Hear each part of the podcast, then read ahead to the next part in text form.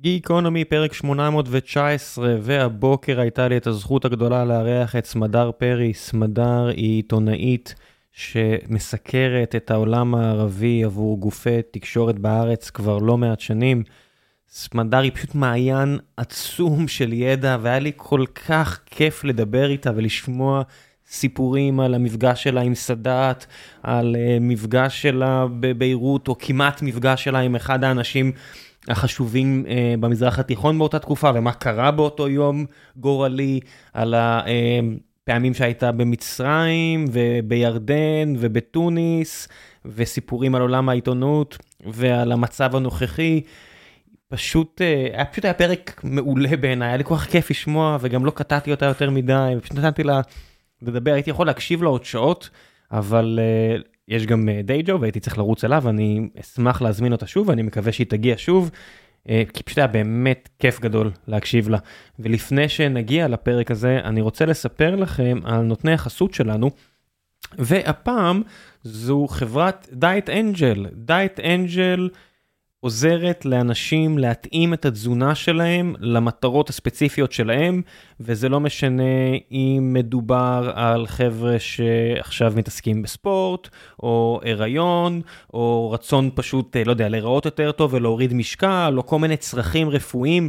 האנשים שהקימו את דייט אנג'ל, אה, לירון ורוני, שתיהן דיאטניות קליניות עם למעלה מ-15 שנות ניסיון, הן מעסיקות 50 דיאטניות קליניות שמלוות בכל חודש אלפי גברים ונשים בתהליכים שמשפרים את אורח החיים שלהם, ואני אומר לכם את זה די באחריות, כי בת הזוג שלי, אה, משתמשת בשירותים שלהם, זה עוד הרבה לפני החסות הזו, אז יצא לי להכיר אותם מהצד וראיתי כמה טוב הם עושים לה עם השירות הזה. שבעצם כולל התאמה אישית בתוכנית של דייט אנג'ל, הם לא אומרים לכם מה אסור לאכול או מותר, אלא איך לאזן את הצורה שבה אתם ניזונים. התוכנית בנויה בצורה כזו שתוכלו להתמיד בה בעתיד גם ללא הליווי של דייט אנג'ל, ויש הטבה ייחודית למאזיני גיקונומי, 150 שקלים. הנחה בהרשמה לתוכנית של השמונה שבועות, אני אשאיר לכם את הלינק, או שתחפשו את זה אצלם אה, בגוגל, אבל תיכנסו דרך הלינק שהם יראו שזה הגיע דרך גיקונומי, באמת יופי של דבר והמלצה חמה ממני. ועכשיו, לפרק, מקווה שתהנו.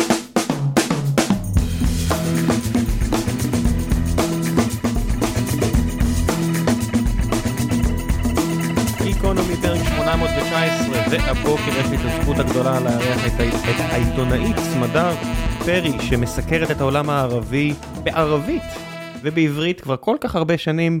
ויש לנו מלא על מה לדבר. בוקר טוב. בוקר טוב. בוא נתחיל עם כמו ספר... כמו שאומרים, סבח אל חיר. סבח אל חיר. בוא נתחיל עם uh, ספר מצרי שבמקרה אני קראתי, ואת אמרת שאת רוצה לפתוח איתו, אז יאללה. אני אתחיל ככה עם הסיפור, כי זה סיפור uh, מופלא בעיניי. יום אחד הגיע אליי הביתה מישהו ישראלי שעבד בשגרירות אה, שלנו בקהיר, וכשהוא היה חבר מאוד טוב שלי, עד היום, והוא השליך על השולחן איזו מעטפה חומה, משרדית כזאת חומה. אמרתי לו, מה, מה יש בתוך המעטפה? הוא אמר לי, ספר. והוא אמר, תפתחי את זה אחר כך, אבל אני רוצה לשמוע את דעתך.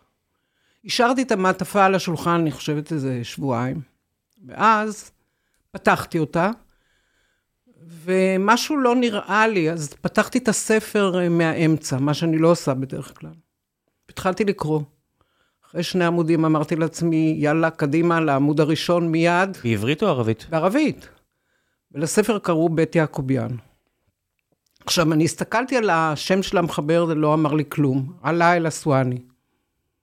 אני רגילה על נגיב מחפוז, תאופיק אל-חכים, כל הגדולים האלה של מצרים. אני חייב לשים סוגריים, כיוון שזה הפרק, זה הספר הראשון שאני קורא של סופר מצרי. בכל הספרות המצרית יש כל כך הרבה זימה. זה, זה רגיל? זה, זה בסדר? זה, זה... אצלו הזימה היא, היא בולטת מאוד. זאת אומרת, הוא לא עושה חשבון לאף אחד. מה שהפתיע איתי, שמצרים מדינה כל כך שמרנית ממה שאני מכיר ו... אני... וחוויתי. אז אני אספר לך סיפור מסוף שנות ה-90. ואחרי זה תחזרי לסיפור על כן, הספר. כן, שיום אחד אה, עלה נילוס, שט על הספינה, כזאת ספינה ש... של מטיילים. עם אוכל ומוזיקה וזה, והספינה הייתה מלאה הומואים שעשו מסיבה, ומישהו הלשין עליהם, והשלטונות באו ועצרו את כולם. ככה שיש הכל במצרים, ובגלל זה אני כל כך אוהבת את המדינה הזאת. יש שם הכל. הכל מהכל, והכל נמצא גם בספר הזה, בית יעקוביאן. אני הייתי עשר פעמים במצרים בתקופת זמן נורא יחסית קצרה, ובפעם האחרונה שהיינו, אמרתי, אולי אני אצפין, לא רק סיני, בוא נצפין לקהיר, בוא נטייל. והבן אדם שהיה שם, שאירח אותי... אה, היית במצרים בסיני. כן, בסדר. טוב, זה לא נקרא מצרים. נכון, וגם מי שאירח אותי היה אה, מרהט, כשאני נולדתי בבאר שבע. את מבינה, זה כן. מהדברים האלה של המזרח התיכון. ואני אמרתי, בוא, בוא, אולי, נטייל צפונה, בוא נגיע לקהיר, מצרים האמיתית, לא חצי האי פה. הוא אמר לי, תקשיב, אני מחבב אתכם, אתם פה הרבה. אתה רואה את החבר'ה האלה שמה?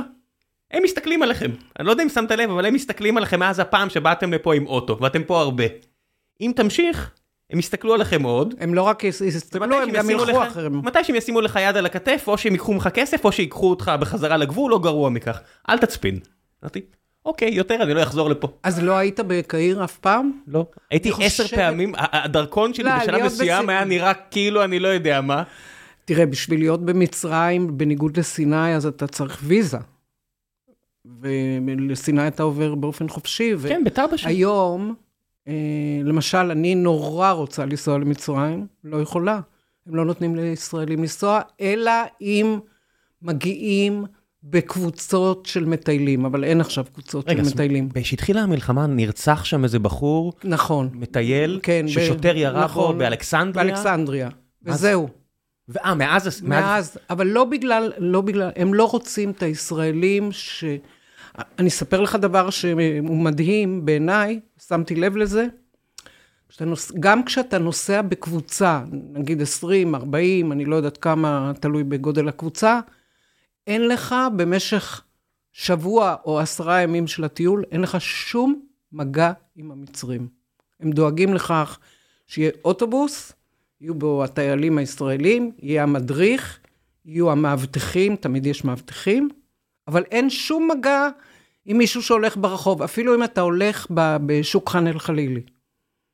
אז הם דואגים לכך שלא יהיה שום מגע, שלא תגיד מי אתה, שהם לא ידעו מי אתה, שום דבר. זה דבר מדהים וזה מאוד מדאיג, כי הרחוב היום במצרים הוא מאוד מאוד מאוד נגדנו. אני אגיד לך גם יותר מזה. כבר אה, ארבע שנים אסור להפגין במצרים. אסור, יש חוק. ו... מה קרה לפני ארבע שנים?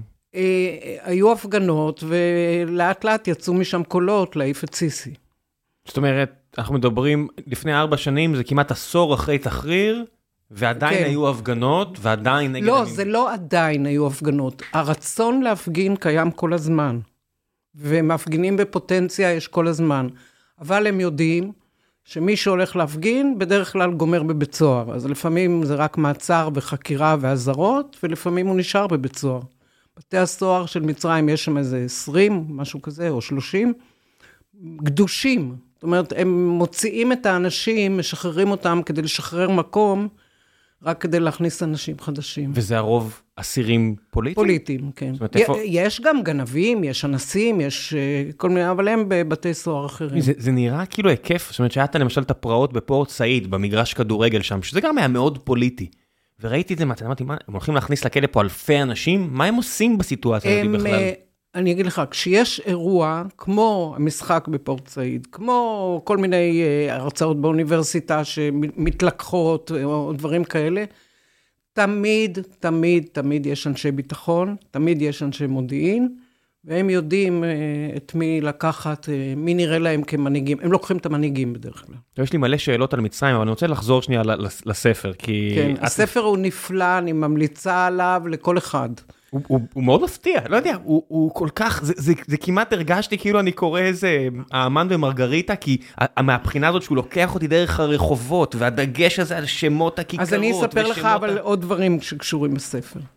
קודם כל, אה, סיפרתי שבאתי הביתה והביאו לי את הספר, והוא שכב שבוע, שבועיים על השולחן, ואחר כך לקחתי אותו, וממש שקעתי בתוך הספר.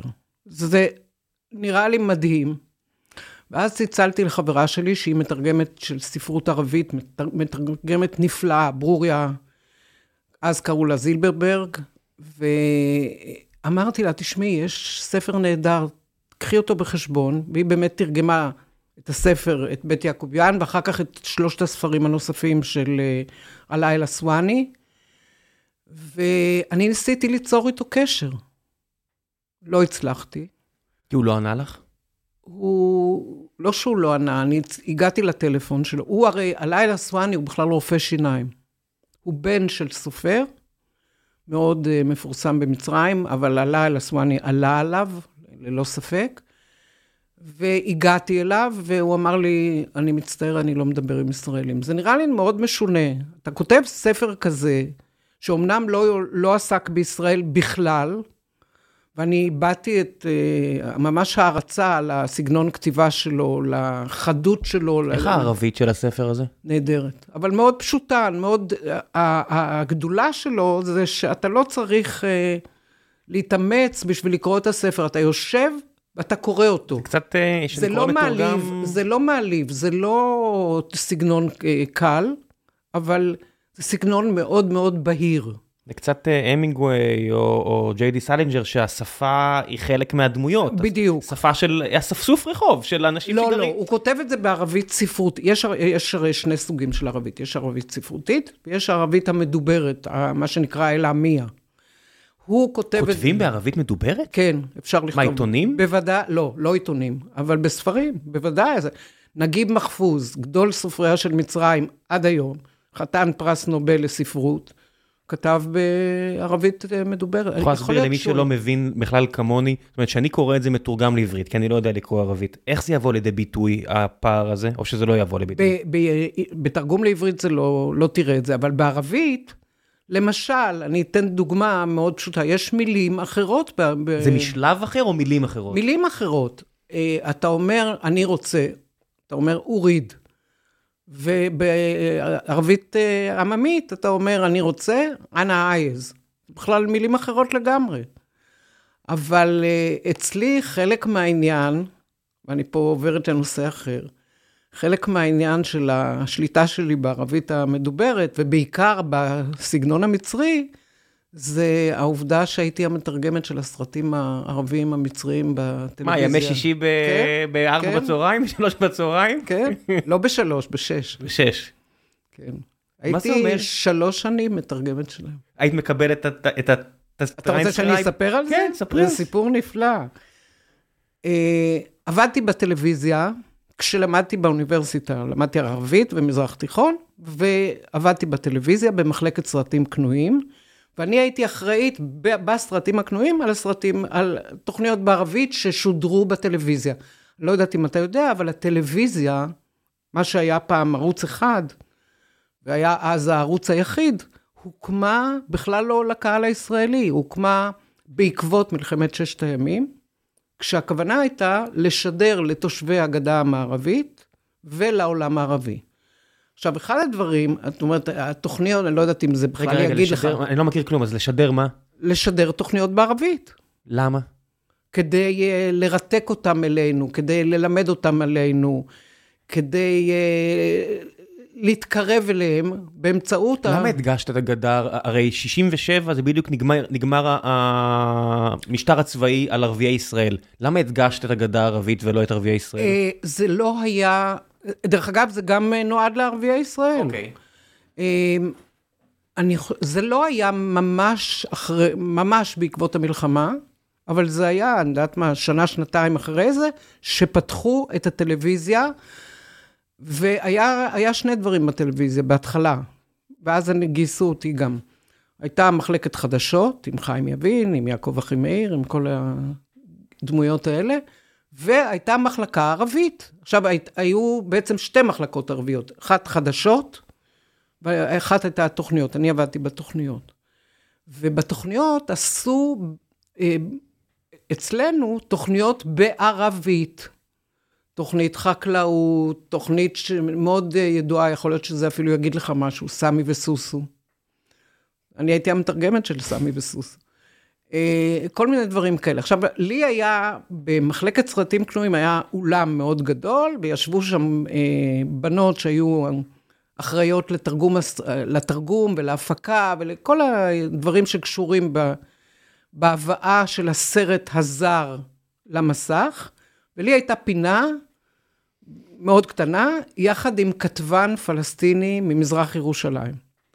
עכשיו, אנחנו, אתה לא תאמין מי היה מביא את הסרטים אלינו, הסרטים ממצרים. תנחש. המוסד? בדיוק. נו מה? נו מה, ברור. אני, בהתחלה לא ידענו. היינו מקבלים גליל של סרט גדול, שמים אותו, עכשיו, מכיוון שהיה צריך להחזיר אותו, את הגליל הזה, כי זה נגנב, אני יודעת מה, היו, היו מקבלים את זה בהשאלה לכמה ימים, אי אפשר היה לגעת בסרט עצמו, ואז את התרגום הייתי עושה, אה, כמו פעם שהיה בקולנוע, בסרט כזה צר ודק, בצד, בצד ימין. עכשיו, אנחנו היינו יושבים, אה, הכתבן ואני, אה, הוא היה יושב עם אה, מכונת כתיבה, שנינו היינו יושבים, היה סרט מוקרן לפנינו. אני הייתי מסתכלת בסרט, והוא היה כותב את הטקסטים של הדיבורים, ואז הייתי הולך, לוקחת את הטקסטים ממנו, הולכת הביתה, ומכינה כותרות שהיו, מדביקים אותם בצד ימין של הסרט. ארבעה ימים אחרי השידור היה מגיע שליח של המוסד, לוקח את הסרט חזרה ומחזיר אותו. מתי שכפלו את הסרט כדי להקרין אותו בטלוויזיה? לא, לא שכפלו אותו. היו מביאים את הסרט, ואז אה, אנחנו אה, היינו... והם היו דואגים ל... אוקיי, בסדר. היינו עובדים על התרגום, משדרים את הסרט, ולפעמים למחרת, או יומיים אחרי זה, היו לוקחים אותו בחזרה. היו סרטים ערבים בבתי הקולנוע? כן. כן, כי אני זוכר כאילו נכון, סיפורים שכן היו. נכון, אבל זה היה... אה, זה, זה לא היו... אני אגיד לך, הסרטים בבתי הקולנוע, אני חושבת הגיעו ב... אני לא ראיתי אף פעם, אבל אה, כי הם היו נורא ישנים. היה לי איזה מישהו, שהוא כבר אה, איננו, בשם אברהים אקרי, יהודי, עיראקי, והוא היה מטפל בסרטים האלה לקולנוע, ותמיד היה מנסה להגיד לי, בואי לקולנוע הזה ולקולנוע הזה, ואמרתי לו, עזוב, יש לי בטלוויזיה כל כך הרבה סרטים, אני לא צריכה. איך היה ההרגשה כלפי מצרים ב-67, הרי זה כמה שנים אחרי עסק הביש, זה כמה חודשים אחרי מלחמת ששת הימים. מלחמת ששת הימים. מבצע קדש. זאת אומרת, אנשים יודעים מלחמת ששת הימים כי זה מאורע גדול, אבל חוץ ממלחמת ששת הימים, יש הרבה היסטוריה עם מצרים. זאת אומרת, זה לא איזה משהו, זה לא רק השישה ימים האלה ומה שקרה אחרי זה. אני אקפוץ ממש רחוק קדימה, ואני אספר לך על יום מסוים בקיץ. אני זוכרת שזה היה קיץ, כי כולם הלכו לים חוץ ממני, ואנחנו היינו חבורה אה, בתקשורת הישראלית של כתבים לענייני העולם הערבי, שלא היה לנו כל כך, הסתכלו עלינו כמו על איזה חבורה של מוזרים. מה פתאום אנחנו מתעסקים עם העולם הערבי, והיו בינינו גם כמה אשכנזים, כמוני, כמו אהוד יערי, כמו עודד גרנות במעריב. והיינו יושבים כל פעם שהיה נאום של אה, סאדאת או של מישהו אחר, אבל בעיקר סאדאת. היינו יושבים בבית עם הטרנזיסטור, שומעים, כותבים אה, זה, ולפעמים זה, היו מכניסים את זה, לפעמים לא. זאת הייתה העבודה שלנו, לא היה לנו שום דבר אחר, לא היה לנו עם מי להיפגש, עם מי לדבר, אם היינו מתעקשים נורא, היינו מדברים עם איזה קצין באמ"ן, או מקבלים תדרוך ממשרד החוץ. אבל הכל היה מאוד חיוור, והסתכלו עלינו כמו על איזו חבורה של אנשים מוזרים. אבל את מדברת שמת... על תקופה שזה בין אה, מלחמה עם מצרים לבין הסכם שלום עם מצרים. או, אז רגע. ואז ב-77, אני יושבת בבית, וכמו שאמרתי לך, כולם הלכו לים, אני הייתי נורא מתוסכלת, ואני מקשיבה לנאום מאוד מאוד מאוד מאוד ארוך של אה, סאדאת בפרלמנט המצרי בקהיר. והם הזכירו גם, אה, הכתבים הזכירו שיאסר ערפאת ישב בתוך האולם, וכמו תמיד, ישבו שם גם עורכי העיתונים. שעורך עיתון במצרים, לפחות אז, היה בדרגה של שר, והוא התמנה אישית על ידי הנשיא כאיש אמונו, כאיש שיבצע את ההוראות שלא ניתנות, אבל הוא יודע מה העניינים. ואז אני שומעת את סאדאת אומר, אני רוצה ללכת עם יוזמת השלום שלי, ואני מוכן להגיע אפילו לירושלים. אוזניי נזקפו, המשכתי להקשיב, ועוד הוא מדבר על ישראל, והוא מדבר, ובביטחון... יש, רגע, רגע, יש, יש רחש בחש איפה? בקהל? לא. כולם בשקט? אני, אני תכף אספר לך. קודם כל, זה לא מקובל במצרים שיש רחש בחש בקהל, אבל אני חושבת שהאוזניים נזקפו להם בדיוק כמו אצלי, כמו אצל עוד אה, אנשים אה, בארץ ששמעו את הנאום. גם הנאום היה באיזו שעה זניחה כזאת, בשבת, בשתיים בצהריים, בשיא החום, בזה. ועכשיו, אני עבדתי אז בעיתון שהוא הכי פורץ דרך והכי קורא לשלום עם העולם הערבי. העיתון כבר לא קיים, קראו לו על המשמר. לעיתון היו שני אורחים, ואיך שסאדאת גמר לדבר, הרמתי טלפון לעורך, אה, למרי גפן, זיכרונו לברכה, שהיה עורך, אחד האורחים של על המשמר. אמרתי לו, מרק, תשמע, סאדאת אמר, אני מוכן לבוא לירושלים. אז הוא אומר לי, תירגעי, את לא שמעת טוב, את בטח לא מבינה את הערבית הזאת, בטח ערבית מצרית, את לא מבינה אותה, תעזבי את זה. אני... איך הוא אמר ירושלים? אל-קודס? הוא אמר גם את המילה אורשלים, גם את המילה. כי יש גם משמעות לעניין כן, הזה, נכון? כן. ואז אה, הייתי נורא מתוסכלת. אז צלצלתי, היה אה, עוד עורך לי על המשמר, וחיים שור, גם הוא כבר אה, איננו, וצלצלתי אליו. הוא אומר לי בדיוק אותו דבר, מה שמרי גפן אמר לי. עזבי, עזבי, למה לך להסתבך? זה... את תכתבי את זה, ו... אמרתי לו, תעשה לי טובה, תן לי את עמוד 7 בעל המשמר, למטה. אבל אי אפשר להתעלם מכזה דבר, לא. עכשיו, באותו זמן, הדפיסו את, על, את uh, העולם הזה, הדפיסו בבניין על המשמר. ואני הייתי הרבה פעמים הולכת, uh, סוחבת להם גיליונות, כל מיני דברים, והתיידדתי מאוד עם uh, אורי אבנרי. אז צלצלתי לאורי אבנרי, באותו יום, ביום של הנאום, אחרי שקיבלתי את שני הלא מהאורחים של זה. ואמרתי לאבנרי, תשמע, סאדאת אמר, אני מוכן לבוא לירושלים. הוא אומר לי, סמדר, תירגעי, יכול להיות שאת לא שמעת טוב, יכול להיות שאת לא, לא הבנת, תירגעי, באמת, תירגעי. אל תיקחי את העבודה שלך, אה, פתאום אה, תכפילי אותה ותתני לה משמעויות כאלה. נשבעת לך, ככה זה היה. איזה עולם אחר. עכשיו, מסתבר, מסתבר, שכל הקולגות שלי, כמעט כולם, אותו, נתקלו באותו מצב. הידיעה לא הופיעה באף עיתון ישראלי. אני יכול לשאול באיזה חודש ב-77 זה היה? כי ב-77 קרו עוד דברים. כן, אה, אני חושבת שזה היה יולי או משהו כזה, אני לא בטוחה. זה לפני הבחירות. זה לא קשור לבחירות לא, בכלל. לא, אני רק אומר, איפה קשור... היה ה mindset של ישראל? כן. הרי באותו זמן ישראל עמדה בפני מהפך פוליטי. כן. אריק שרון כבר אה, מציג תוכניות, עוד ב-77 מציג תוכניות למה הוא יעשה עם לבנון, תוכנית אה, אלון המורחבת, כן. תוכנית אלון הקטנה, לא יודע מה. Uh, זאת אומרת, כל ישראל הייתה מוכוונת לשינוי פוליטי, פלוס עוד מלחמות. עכשיו, אני אגיד לך יותר מזה. כשסאדאת נאם בפרלמנט, אמרתי לך, ישבו שם כל עורכי העיתונים. לימים, כשהגעתי לקהיר בפעם הראשונה עם המשלחת הראשונה וזה, אז uh, התיידדתי עם uh, עורך עיתון אל-עכבר, שהוא היה כמעט מקביל לידיעות אחרונות. ו... אל-עכבר זה הגדול? כן? כן. הוא היה, לא, הגדול והרשמי זה אל-הערם, הפירמידות, mm-hmm. אבל אל-עכבר היה עיתון שדיבר להמונים. כתב בסגנון מאוד קל וכולי, אבל כולם כפופים אה, לרשויות השלטון, כמובן. אין אה, חופש דיבור וחופש ביטוי כמו, כמו אצלנו בעיתונות. אז דיברתי עם אה, מוסא סברי, שהיה עורך עיתון אל-עכבר.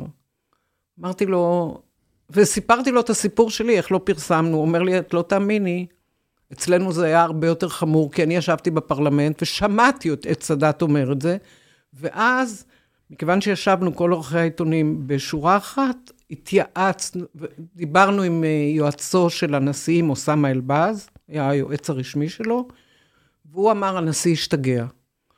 ואז החלטנו שאנחנו לא מפרסמים את זה, כדי להגן עליו, כדי לשמור עליו מהפליטת פה הזאת, ולא פרסמו, בדיוק כמו אצלנו. איך זה יכול להיות? אבל זה הנשיא. כן, אבל הם אמרו, הוא היה נאום שדיבר על אה, שחיתויות, שדיבר על כלכלה, שדיבר על זה, אז על הנושא של ישראל. זאת אומרת, כמו שאריק שרון מדי פעם גם אמר שהוא רוצה שלום, כן. ואז עבר לדבר על מלחמה, אז אה, לא צריך להתרגש. אז הם אמרו את הנושא הזה בתוך כל, כי זה היה נאום נורא ארוך. בתוך כל שאר אנחנו מוותרים עליו, פשוט הם מחליטים בינינו, בין כולנו, שכולם לא מתעסקים ולא פרסמו מילה. עכשיו, לימים, אחרי... המוסד שמע את זה? לימים, אני מתארת לעצמי. עכשיו, הרי היה, אה, סאדאת אמר את הדברים חודש אחרי שדיין, משה דיין, ויועצו המוזר של הנשיא סאדאת, חסן טועמי, נפגשו במרוקו והכינו את כל העסק הזה, רק שאף אחד לא ידע. אני לא ידעתי. זאת אומרת, זה היה איתות לישראל. כן. בגין ידע כמובן, אבל על הפגישה של אה, טועמי ודיין, אבל אה, אנחנו לא ידענו, כי אז ידעו לשמור סודות. ו... ו... וסאדאת כינס את ה... רגע, חכי שנייה, לא יכול להיות שעורכי העיתונים שעימם דיברת, התבקשו לא לפרסם את זה? לא, לא, הם... אה, את בטוחה בזה? אה, אני בטוחה, לא אני בטוחה ש... כי ראיינתי, ראיינתי אותם כמעט את, את כולם בנושא הזה. כי הרגשתי איזה מין שותפות גורל יחד איתם, יצאנו מטומטמים. ואני אגיד לך יותר מזה, היינו ב, אה, באיזה מפגש, גם ישראלים וגם מצרים, אנשי תקשורת, עם סאדאת, והוא בא אלינו ואמר, אתם מטומטמים. אני, הוא אמר, אני, סאדאת, הייתי עיתונאי, זה נכון. הוא היה אז עיתונאי בעיתון אל-גומריה, ואני יודע מה זה עיתונות, ואתם אה, טיפשים חסרי תקנה, מפני שלא פרסמתם את זה. ולא שאלתם, ולא התעניינתם, ולא כלום, אלא רק רציתם להגן עליי. ואני באתי עם מסר שהוא ראה שהעיתונים ריקים למחרת. תגידי, ב-77, הציבור הישראלי, הסתכל על סאדאת ארבע שנים אחרי שהוא תוקף את ישראל וכל כך הרבה ישראלים נהרגים, כמו שהציבור הישראלי מסתכל היום על סינואר, או על נסראללה, או משהו אחר? אה, אני חושבת, קודם כל, אם אתה מדבר על ציבור ישראלי, לא על אה, אנשי ביטחון, אה, מזרחנים, עיתונאים, הציבור הישראלי, אני חושבת שסאדאת לא עניין אותם. הוא עניין אותם רק בעניין הזה של המלחמה, של ההרוגים הנוראים, המספרים הנוראים והפצועים, ובעניין הזה של... זאת אומרת, הזעם היה מופנה לגולדה כן, ולא כן, לסאדאת? כן, בדיוק, כן. עכשיו, מסתבר יותר מזה, שסאדאת גם נסע לרומניה, וישב שם אצל הנשיא צ'אוצ'סקו, ישב שם, אני זוכרת תמונה שלו מתחת לעץ, ואז הוא כאילו הגה את הרעיון הזה. כי למקום שהוא היה ברומניה קראו סינאיה, סיני. והוא ישב שם בסינאיה והגה את הרעיון, ואחר כך הוא נסע לאסד, אסד, אה, חפז, כן. אסד, אמר לו, בוא איתי. לירושלים. כן. ואסד, אה, היועצים שלו סיפרו אחר כך שהוא כמעט עצר את סאדאת. זאת אומרת, שכמעט שזרק אותו לכלא. ואז הוא החליט, אני לא רוצה להתעסק עם הדברים האלה, נתן לו לצאת ואמר לו, לא להתראות, מה שנקרא. כן, שלוש שנים אחרי זה ישראל ואסד בקרב אווירי נכון. מעל ביירות, או מעל לבנון, ליתר דיוק. מעל לבנון וגם... 80 מטוסים סורים יפלו שם. זאת אומרת, אסד עדיין היה ברעיונות שהוא רוצה לשכשך את רגליו בכנרת. כן, אתה יודע, אני הייתי יום אחד, ב... אני קופצת מנושא לנושא. הכל הייתי... טוב, זה גיקונומי, זה מה שאנחנו עושים פה. אה, הייתי יום אחד בהלוויה של המלך חוסיין. באמ"ן, ואני גרתי במלון. עכשיו, זה היה מלון שגרתי בו הרבה, הרבה פעמים כשנסעתי לירדן. והייתי בהלוויה, ובשלב מסוים אה, חזרתי למלון. למרות שעדיין המסע הלוויה נמשך וכולי. ואז בא אליי אה, פקיד הקבלה של המלון, שלא היה ירדני, הוא היה, אני חושבת, מצרי או, או סעודי או משהו, אמר לי, תשמעי, אל תעלי לחדר, שבי פה למטה ותסתכלי, כי תכף בשע... אה, חפז אסד מגיע. נתן לי טיפ. אז ישבתי, ואכן, פתאום ראיתי, שמעתי רעש וטריקת דלתות וזה וזה, וראיתי את אסד נכנס למלון והולך למעלית. ואז מהר מהר התקרבתי אליו, ורציתי לשאול אותו שאלה. ולפני שפתחתי את הפה, חטפתי בוקס כזה שעפתי עד למרחק של איזה 15 מטר. היה שם ראי גדול בלובי של המלון, עפתי והתנפצתי לתוך, ה... לתוך הראי הזה. אחד משומרי ראשו הכה אותך? בוודאי. צריך להגיד, כמו שהוא אמור לעשות, גם שומר הראש של ראש ממשלת ישראל, אם מישהי את תרוץ זה, אליו, נכון. היא תחטוף בעיטה. אני לא, לא בדיוק רצתי, אני הלכתי, הלכתי בזריזות מספיק כדי שתלכי לתפוס אותו בצורה על ידך. נחושה. יודעת, ב-95 לא עשו את זה, אני מניח שבכל סיטואציה אחרת זה כן יקרה. נכון, נכון.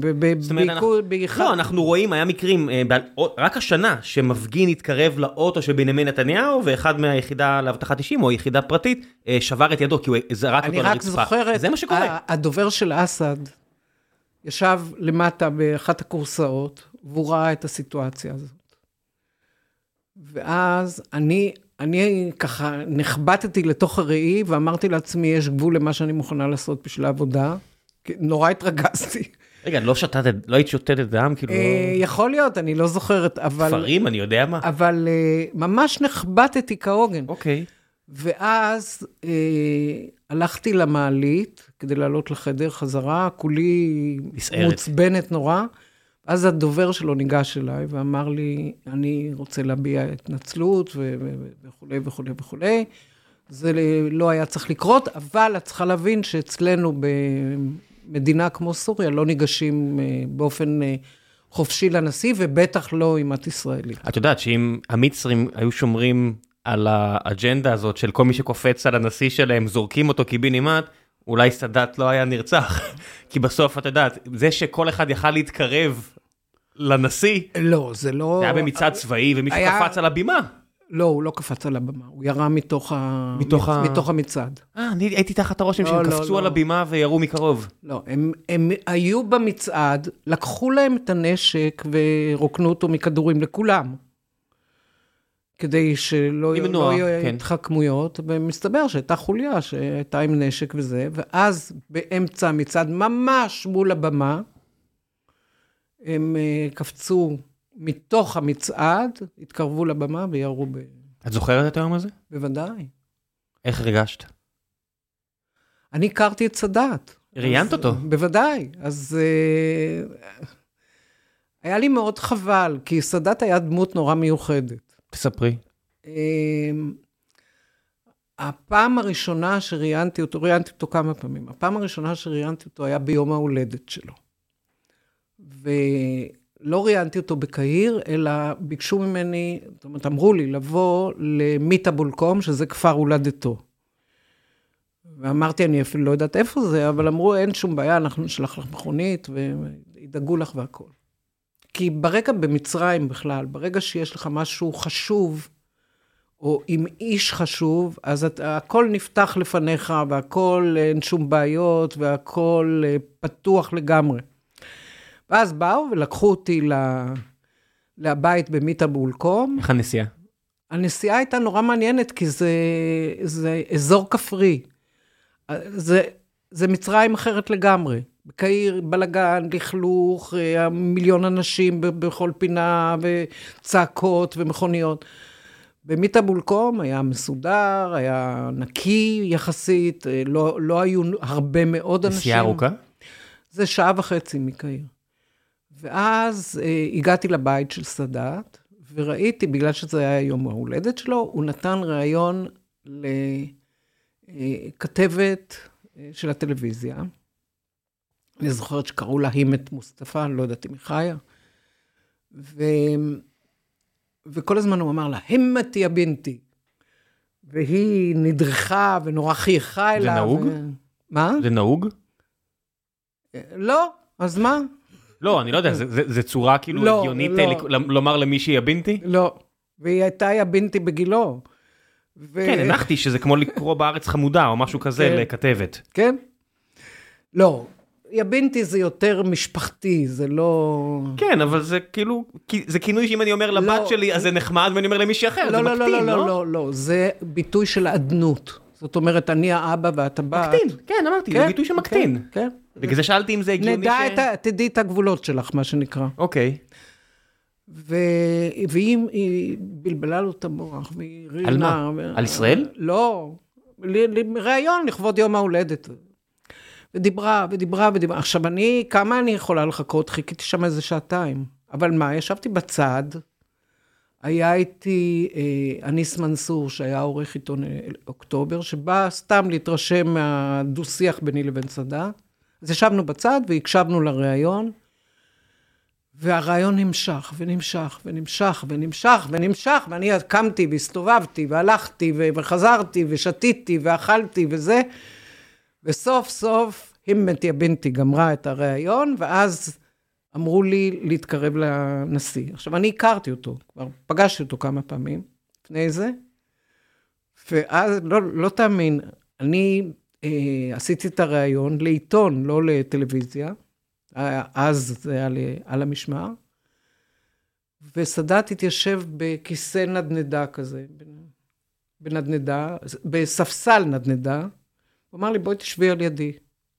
עכשיו, תאר לעצמך את הסיטואציה שהוא מנדנד את הכיסא הזה בכוח, ואתה צריך לכתוב. אני ראיתי את אניס מנסור, מסתכל עליי וצוחק, מבסוט נורא, הוא ראה את הבעיה שהייתה לי. טוב, אני הקלטתי את זה גם וזה, ואז בשלב מסוים... כותבת בעברית או ערבית בסיטואציה כזאת? בערבית. בערבית, כדי לא לאבד את הקונטקסט. כן, ואז אה, גם מילים, ו... ואז, אבל גם השתמשתי ב tape recorder. אז למה אם יש טייפ לכתוב? כי, כי אתה צריך לכתוב לעצמך את הבעת פנים, את התלבושת שלו, הייתה לו תלבושת מרהיבה, כל מיני דברים כאלה. בגלל זה אני שואל אם את כותבת את ההערות כן, בערבית. אה, לא, זה בעברית. אה, הטקסטים היו מעורבבים. יוצא כזה בליל של, כן, אה, כן, אבל אחר כך עוברים על זה באיזה. אוקיי. ואז בשלב מסוים גם ביקשתי, אם אפשר, לעבור לכיסא. הוא אמר, למה? זה כל כך נעים פה. אמרתי, ואז אניס מנסור הוא התערב. פחד? פחד ממה? על חייו. אז בכפר שלו, למה שהוא יפחד על חייו? כי זו מדינה שמפחיד להיות בה מישהו שעושה שלום עם ישראל. אה, כן, אבל הכפר... כמו שהסיסי צריך לפחד היום על זה שהוא עושה עסקאות עם ישראל, אם נאמר את האמת. הסיסי יש לו בעיה מאוד קשה בתוך מצרים. אבל אתה שומע את הכול, לכן, רגע בוא נחזור לסאדאת ואחרי זה נמשיך לסיסי. טוב, ואז אה, ביקשתי לעבור ל- לכיסא, והוא נתן לי לעבור לכיסא, אחרי שאניס מנסור התערב לטובתי, וצחק מזה, מכל הסיטואציה כי הוא הבין את הסיטואציה. כן, ו... וככה נולד הריאיון הראשון. הוא היה משעשע? לא. כי בריאיון למשל, אה, קראתי עכשיו את הביוגרפיה של אה, אריק שרון, שדוד לנדאו, זיכרונו לברכה, כתב, והוא מספר שם כשסאדאת ירד מהמטוס, שהוא נחת, אז הוא הסתכל על אריק שרון, והוא אומר לו, חיפשנו אותך במדבר, לא הצלחנו. הוא אומר, אני יודע, הכל בסדר, גם אני ניסיתי אותך, כמו משהו כזה. אני גם זוכרת שהוא ירד, כשסאדאת הגיע לארץ, הייתי בשדה התעופה. ממש, בלוד. ואני זוכרת שהיו שתי במות. אחת, במה העיתונאים הישראלים וכל מיני מכובדים שהוזמנו, ואחת לתקשורת הזרה. משום מה הלכתי לתקשורת הזרה, לא רציתי להיות שם בתוך הבלגן עם כל האנשים. כל הג'מה. והדלת נפתחה, והיה, היו כמה שניות שהוא עוד לא הופיע, ואז הוא עלה ראש הטקס, ואז אה, סאדאת הופיע. וסאדאת הופיע, ואני התחלתי לבכות. ואני לא בכיינית, ואני לא זה, אבל התחלתי לבכות מרוב התרגשות. וכל התקשורת הזרה צילמה אותי. וזה היה מאוד מאוד מביך. זה קרה לי פעמיים בעבודה שבכיתי. ואתם, את ידעת מה קורה מאחורי הקלעים? שהוא דורש דברים למשל עם הפלסטינאים שלא מסתדרים לבגין? זה היה אז- ידוע? אז לא, אז לא ידעתי, אבל בנאום שלו, אני אגיד יותר מזה, הנאום הראשון שלו בירושלים, סאדאת בא עם טקסט שכתב לו מוסא סברי, אותו עורך עיתון שאני נפגשתי איתו בקהיר, והוא כתב ו- ודיבר על הפלסטינים וזה, וברגע האחרון הוא, סאדאת אה, לקח נאום אחר, לא דיבר על הפלסטינים בכלל. כי הוא ידע שזה ידפוק את ההסכם? כן. כי בגין לא כן, הסכים? בדיוק. בדיוק. כי בגין ושרון היו מתעצבנים על זה. בגין גם רמז לו, וגם דיין רמז לו. זה מדהים איך כל היוזמות שלום האלה, זאת אומרת, עכשיו ראיתי את היוזמת שלום שהסעודים העבירו, ב-2022, ב... לא, לא, לא, לא, ב-2002. ב-2002, במסגרת דרך- ההתבצרות ב- בכנסייה, אז אחד מהדברים שהם אמרו שם זה, תקשיבו, בואו נעשה נורמליזציה מלאה עם ישראל. רק תסגרו את הסיפור הזה של מדינה פלסטינית, פלסטינים. קפלו את הזה, ונעשה נורמליזציה עם כולם. ואני אומר, עכשיו שמתרגשים מזה, אז אני- 20 שנה אחרי, ההצעה הייתה על השולחן עוד אז. אני אגיד לך איך זה, איך זה נולד בסעודיה. תום פרידמן, אותו תום פרידמן, מהניו יורק טיימס? כן, נסע לסעודיה וישב אז עם סגן המלך, עם יורש העצר, לא עם המלך עצמו, והוא, ואז תום פרידמן, אני, הוא כתב את זה, גם סיפר לי על זה אחר כך. אה, תום פרידמן אמר למ... לסגן המלך, בשיחה שהוא אפילו לא חשב לכ- לכתוב אותה. הוא אמר לו, למה שלא תלכו לשלום עם ישראל, ולמה לא? אז, אז יורש העצר אמר לו, אוי, הוצאת לי את המילים מהפה, פתח מגירה בשולחן והראה לו את התוכנית. את ההצעה הסעודית, כן. נורמ- נורמליזציה כן, מלאה. ואתה רוצה לשמוע את ההמשך? ואז אה, הסעודים תכננו לקחת את התוכנית, אחרי שתום פרידמן פרסם ממש את כל העיקרים, את כל התפיסה הסעודית, הייתה פסגה בביירות ופסגה ערבית, ואז אה, הסעודים תכננו להציג את כל התוכנית. ובאותו זמן, אה, אריק שרון קיבל הצעה אה, מאל-ג'זירה לתת להם ראיון. עכשיו, אני הכרתי טוב את אריק שרון, וגם מאוד אהבתי אותו. הוא צלצל אליי והוא אמר לי, אני רוצה שתבואי, שתהיי ברקע. זאת אומרת, תהיי ב... מה זה, איתו בחדר, מתראיין." בחווה, בזמן שהוא לא מתראיין? בחווה, במשרד ראש הממשלה. אבל אני רוצה שתהיי שם, שתשמעי את הערבית, שתשמעי את זה. כדי לאחר מכן אה, לעזור? מה? לא, כי זה לא. רעיון חי. כן, בדיוק, אבל הוא, הוא רצה. זה, זה, ואמרת אל-ג'זירה, לא אל-ערבייה. אל- אל-ג'זירה. קטרים, לא כן, הסעודים. כן. וחברי ווליד אל-עומרי, שהוא הכתב של אל-ג'זירה, הגיע מהמשרד שלו ברמאללה, ושנינו נפגשנו בחדר שבו היה אמור להתקיים הראיון. ואני זוכרת שישבנו בחדר ופטפטנו, והסברתי גם לווליד מה אני עושה שם, אמרתי לו, אולי נכתוב על זה, אולי זה. תכננתי לכתוב על הראיון הזה, כי זה בכל זאת היה מאוד מיוחד שאריק הרעיון הוא שרון... בערבית? לא, מה פתאום, אריק שרון לא יודע ערבית. אני מבין, אז למה אמרת, בואי תקלטי, הרי סיפרת עכשיו שהוא אמר לך, בואי תקלטי את הערבית. נכון, אולי... הסמולטו כאילו? לא, אולי הם ישאלו אותו משהו ויתרגמו לו לא נכון, כל מיני דברים. אבל הרעיון באנגלית. הרעיון היה באנגלית, אוקיי. כן? אבל לא היה, חכה. ואז, ואז אה, אריק שרון כבר בא, מאופר, התיישב על הכיסא, וממול הייתה, הטלוויזיה הייתה פתוחה על ערוץ אל-ג'זירה.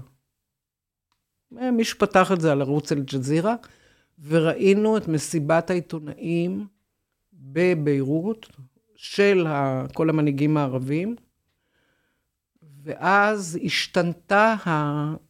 זאת אומרת, הוחמרה ההצעה הסעודית, הם הוסיפו לה כמה סעיפים, ואר- ואריק שרון אמר, אני לא מתראיין לאל-ג'זירה, וסגר את הכל, וקם והלך. למי שלא זוכר את התקופה הזאת, או לא היה, לא יודע מה, בעניינים בתקופה הזאת, אנחנו מדברים פה על החודש הכי מדמם בהיסטוריה של מדינת נכון. ישראל מבחינת פיגועים עד אוקטובר הנוכחי. 100 אנשים במרץ 2002 נרצחים בפיגועים, ערפאת במוקטעה מקוטר, נהנה מההרגשה הזו. אני לא בטוחה שהוא נהנה מההרגשה, כי הסיפור הזה להיות מכותר ב...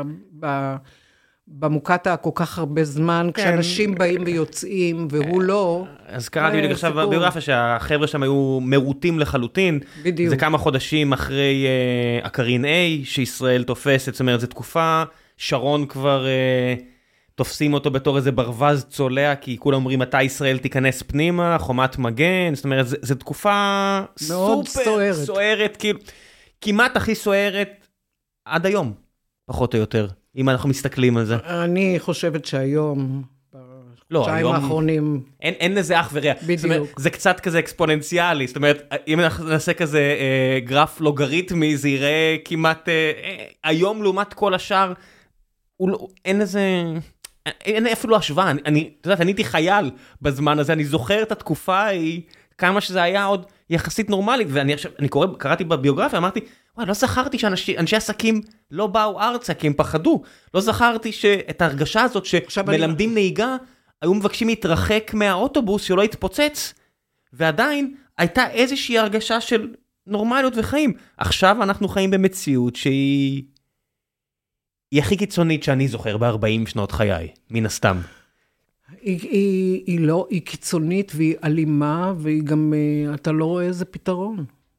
אני לא רואה שום פתרון. אני לא, אני מוכרחה לנצל את ההזדמנות ולהגיד גם, אני לא אוהבת את ההתבטאויות של ביבי נתניהו, שאומר כל הזמן, אני הולך לחסל את uh, סינואר ואת כל החבורה. אתה רוצה לחסל אותו? מישהו מפריע לך? תחסל אותו, קלינט, מה אתה צריך קלינט, לבוא? קלינט איסטוד אמר כבר, uh, את יודעת, עדיין כן. חי איתנו, קלינט, קלינט אמר, אתה רוצה לראות? שוט. תירה, כן. תסתום את הפה, תירה. אני לא מבינה את הדבר הזה. הרי כל פעם שהוא אומר דבר כזה, אז uh, סינואר נכנס עוד יותר עמוק בתוך האדמה ומנסה להסתתר. או שלא. או שלא, את יודעת, אה, אה, זה היה שתי, שתי גורמים ב-20 שנה האחרונות כש, כשהם דיברו, האמינו להם.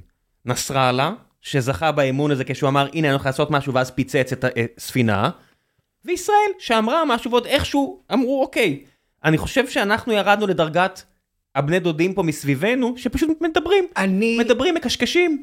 אני, אה, אם אתה משווה בין סינואר לנסראללה, אני חושבת לא, שאין מש... מקום, אין אני, מקום. אני, אני מתחיל להשוות בין, בין סינואר אלינו ברמת השקרנים, מדברים, מקשקשים, רב. זאת אומרת, אני חוזר ל-2006, שאנחנו אומרים, נחזיר אותם לימי האבן, עמיר פרץ וכל כן. השטויות האלה. ככה לא מנהלים מלחמה, זאת אומרת... אני לא, אני שוב אומרת, אני לא מבינה למה צריך להגיד... שאני הולך ל... זאת אומרת, אם אתה אומר שאתה הולך להרוג אותו, אז אתה לא תהרוג אותו הרי. אלא אם יקרה לך איזה נס. שימי לב, על נסראללה אף פעם אף אחד לא אמר, אנחנו נהרוג אותו. אה, אני חושבת שכן אמרו. לא, אני מדבר אה, מאז 2006, אה, כן? אבל אני אגיד משהו אחר. אני אגיד משהו אחר, שאומרים... כן, חשוב לי להגיד בסוגריים, לפי פרסומים זרים, חיילי צה"ל נהרגו בעת ניסיון כביכול, בסדר, אני לא רוצה זה, אבל זה לא, אני מדבר 2006 ואילך, בסדר, לא דיברתי שנות ה-90. תראה, נסראללה, אנחנו יודעים איפה הוא נמצא. היי חבר'ה, לפני שנחזור לפרק המעולה הזה עם סמדר, אני רוצה לספר לכם על נותני החסות הנוספים שלנו, וזה אה, השירות של RiseUp. החבר'ה ב RiseUp יעזרו לכם לאזן את ההוצאות, ולעומת ההכנסות שלכם כמובן, זה כולל כל מה שאתם צריכים, הם עוברים בעצם על כל ההוצאות שלכם, רואים איפה אתם מוציאים, איך אתם מוציאים, שולחים לכם הודעה כשצריך, יופי של שירות, אני ערב להם ברמה האישית מבחינת אבטחת המידע, אה, כי אני מכיר אותם הרבה שנים, את החבר'ה האלה, אפילו המנכ"ל היה פה בגיקונומי לפני לא מעט שנים, יופי של דבר, מן הסתם זה לא מתאים לכולם, למי שזה כן מתאים לו זה עוזר לו מאוד. ועם ההטבה המיוחדת למאזיני גיקונומי גם תקבלו חודש חינם ועוד חודשיים בחצי מחיר, אז אתם גם לא מסכנים כלום. תנסו את החודש חינם הזה דרך הלינק שאני אשאיר לכם, תראו אם זה עוזר לכם, תראו אם זה מתאים לכם בתקופה הנוכחית.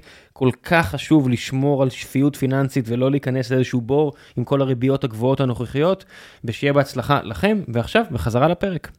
בכל רגע. הוא נואם. לא, הוא נואם מהבית שלו. בסדר, אבל לפי פרסומים זרים, ישראל העבירה גם מסר שהיא יודעת איפה הוא, כן? אם אני מסתכל על פרסומים זרים. לא פרסומים זרים וכן פרסומים זרים, יודעים בדיוק איפה הוא. והעבירו לו שאנחנו יודעים איפה הוא. עכשיו, הוא נסע כמה פעמים גם לטהרן, אז אפשר היה לתפוס אותו בדרך. אני חושבת שהשיקול הישראלי הוא שעדיף זה שאנחנו כבר מכירים אותו ויודעים, ו- ו- ו- ויודעים אפילו מה הוא הולך להגיד, ו- ואנחנו בתוך הקרביים שלו מאשר מישהו חדש, שכמובן ירצה אה, להוכיח את עצמו ויהיה עוד יותר קיצוני, ויתחבר עוד יותר לאיראן, אז עדיף לנו להישאר עם משהו שאנחנו מכירים. אני, אני חייתי עם זה עוד איכשהו בשלום, כי באמת היו פה 15 שנה של שגשוג שמדינת ישראל לא הכירה, לא חושב שניצלנו את השגשוג הזה אפילו, לא, לא הייתי אומר אה, למלוא, אבל אפילו לא קרוב לזה, אבל חייתי עם זה בשלום כי היה איזשהו, את יודעת, היגיון, היגיון. בשנים האחרונות נסראללה אומר, הוא לא רומז, הוא אומר, אני אכבוש את הגליל. לא רק שהוא אומר שהוא יכבוש את הגליל, כל מה שהוא עושה מראה כאילו הוא באמת הולך לעשות את זה. וחוסר הכבוד אני... שלנו לדבריו, הוא קיצוני בעיניי, זאת אומרת, אני סיפרתי את זה הרבה פעמים, הייתי ברג'ר בתחילת השנה, שהכפר נפתח בסוף של 2022, והבחור ברג'ר אומר לי, אתה רואה שם? אתה רואה שם? זה חיזבאללה. ולא מרחק גדול, השם הוא לא גדול. נכון. הוא אומר, אתם, שרגע שהעברתם את הצבא מאחורי הכפר ולא בכפר, אתם אמרתם לנו שאתם תמכרו אותנו. ואני הסתכלתי ואמרתי לו, אני מצטער, אבל זה נשמע שאתה צודק. זאת אומרת, אני מסתכל איפה העמדה של צה"ל ביחס לעובדה שיש כולה עמק פצפון בין עמדות יוניצף שבבירור ינטשו בשנייה הראשונה, ברגע שהאופנועים האלה יעברו. מי, איך, זה כפר של ישראלים, בסדר? זה אזרחים ישראלים, ומדינת ישראל פחות או יותר אמרה להם, אתם תיכבשו בשנייה הראשונה.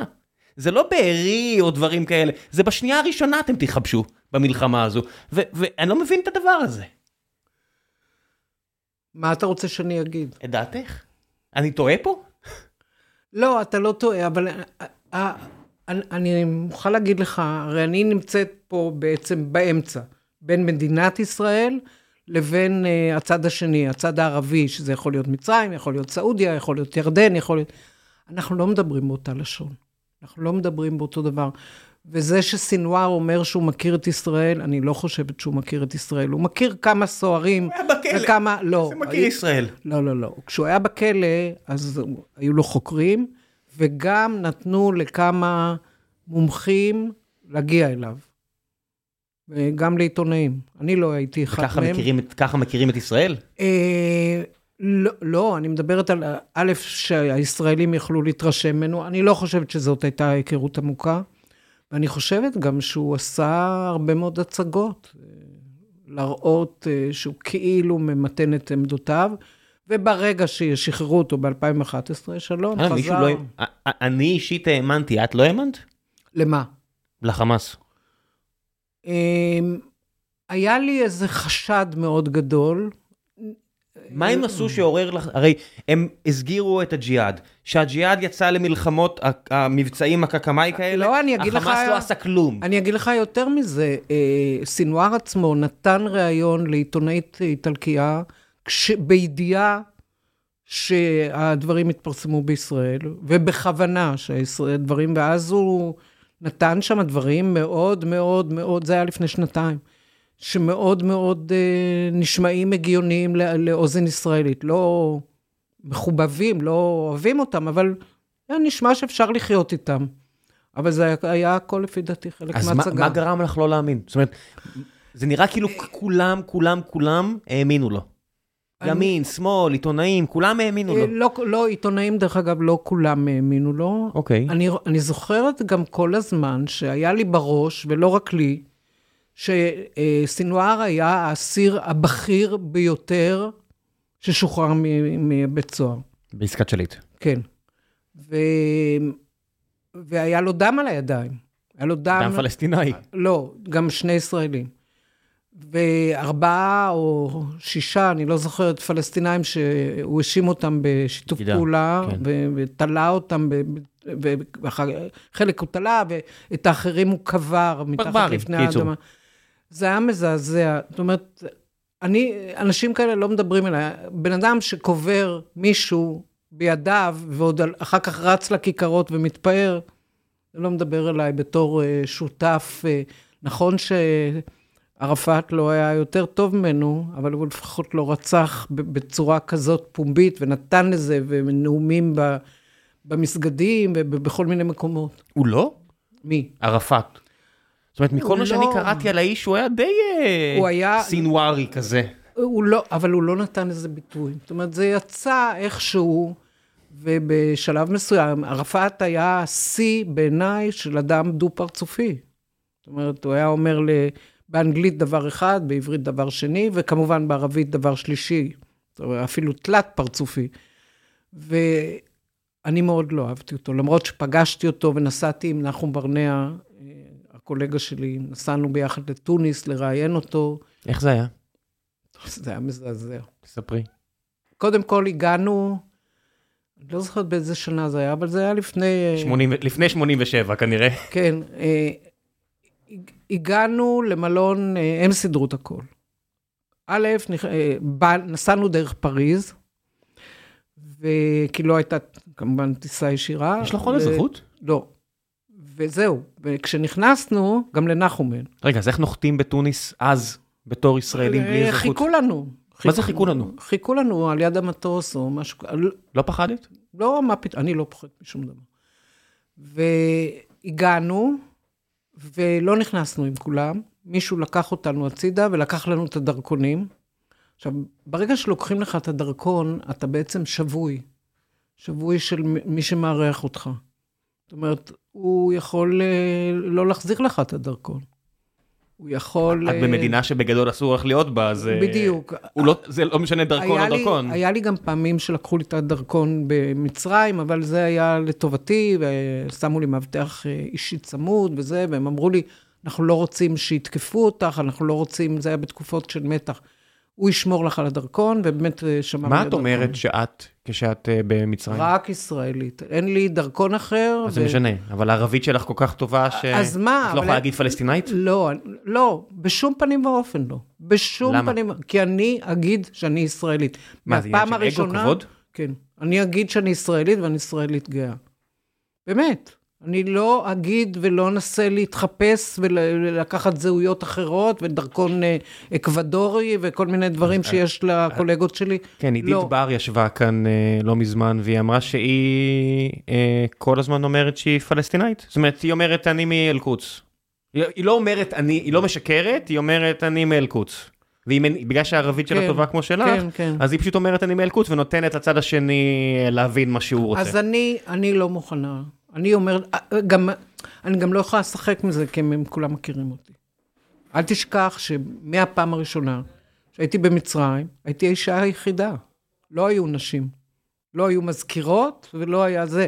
הייתה, מהפעם הראשונה, אני זוכרת, היינו במלון מנהאוס. שמת חיג'אב? לא, מה פתאום. לא היה צפי כזה? לא.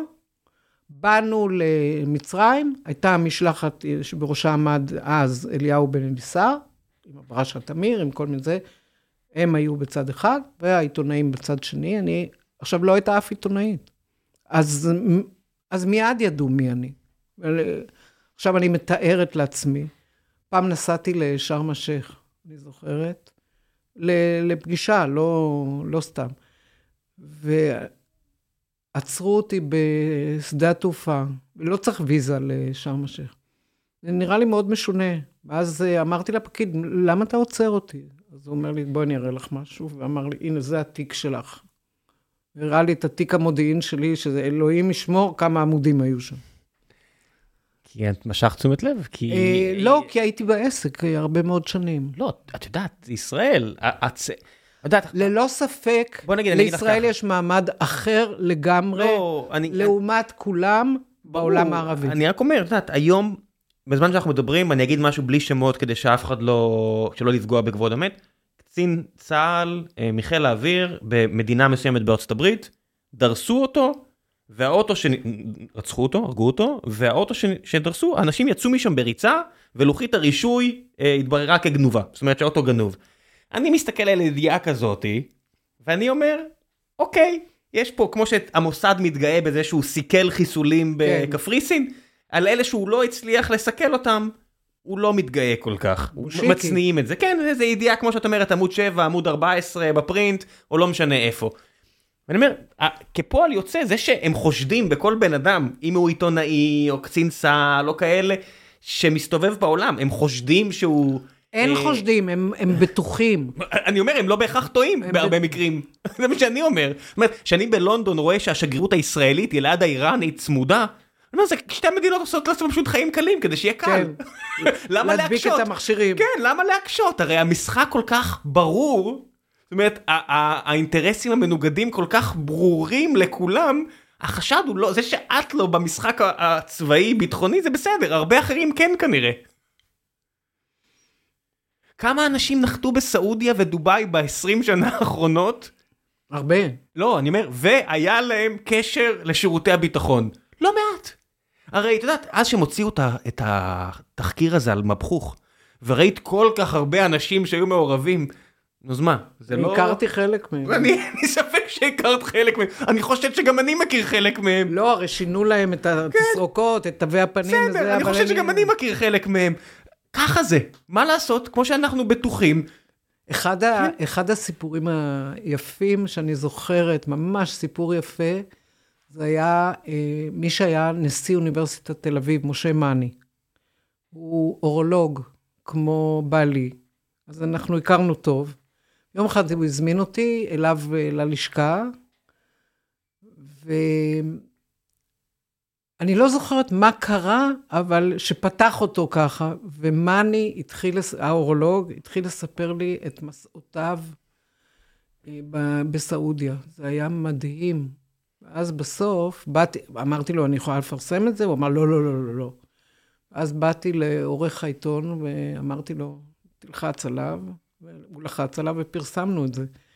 איזה סיפורים, אלף לילה ולילה, באמת, ואני כבר מכירה, חשבתי שאני מכירה טוב את העולם הערבי ואת הסיפורים על העולם הערבי, אבל באמת, הוא היה אה, נוס, טס, הם היו מטיסים אותו לסעודיה, והוא היה נותן להם אה, טיפולים אורולוגיים. אה, מחלות מין אני מניח. לא, לא, לא כל התחלתי מיני- שדברים שאולי מתביישים בהם ורוצים מישהו כל, מבחוץ. אני לא רוצה להיכנס לפרטים, עזבי, אבל כן. זה היה, זה היה אלף לילה ולילה, כל הסיפור הזה.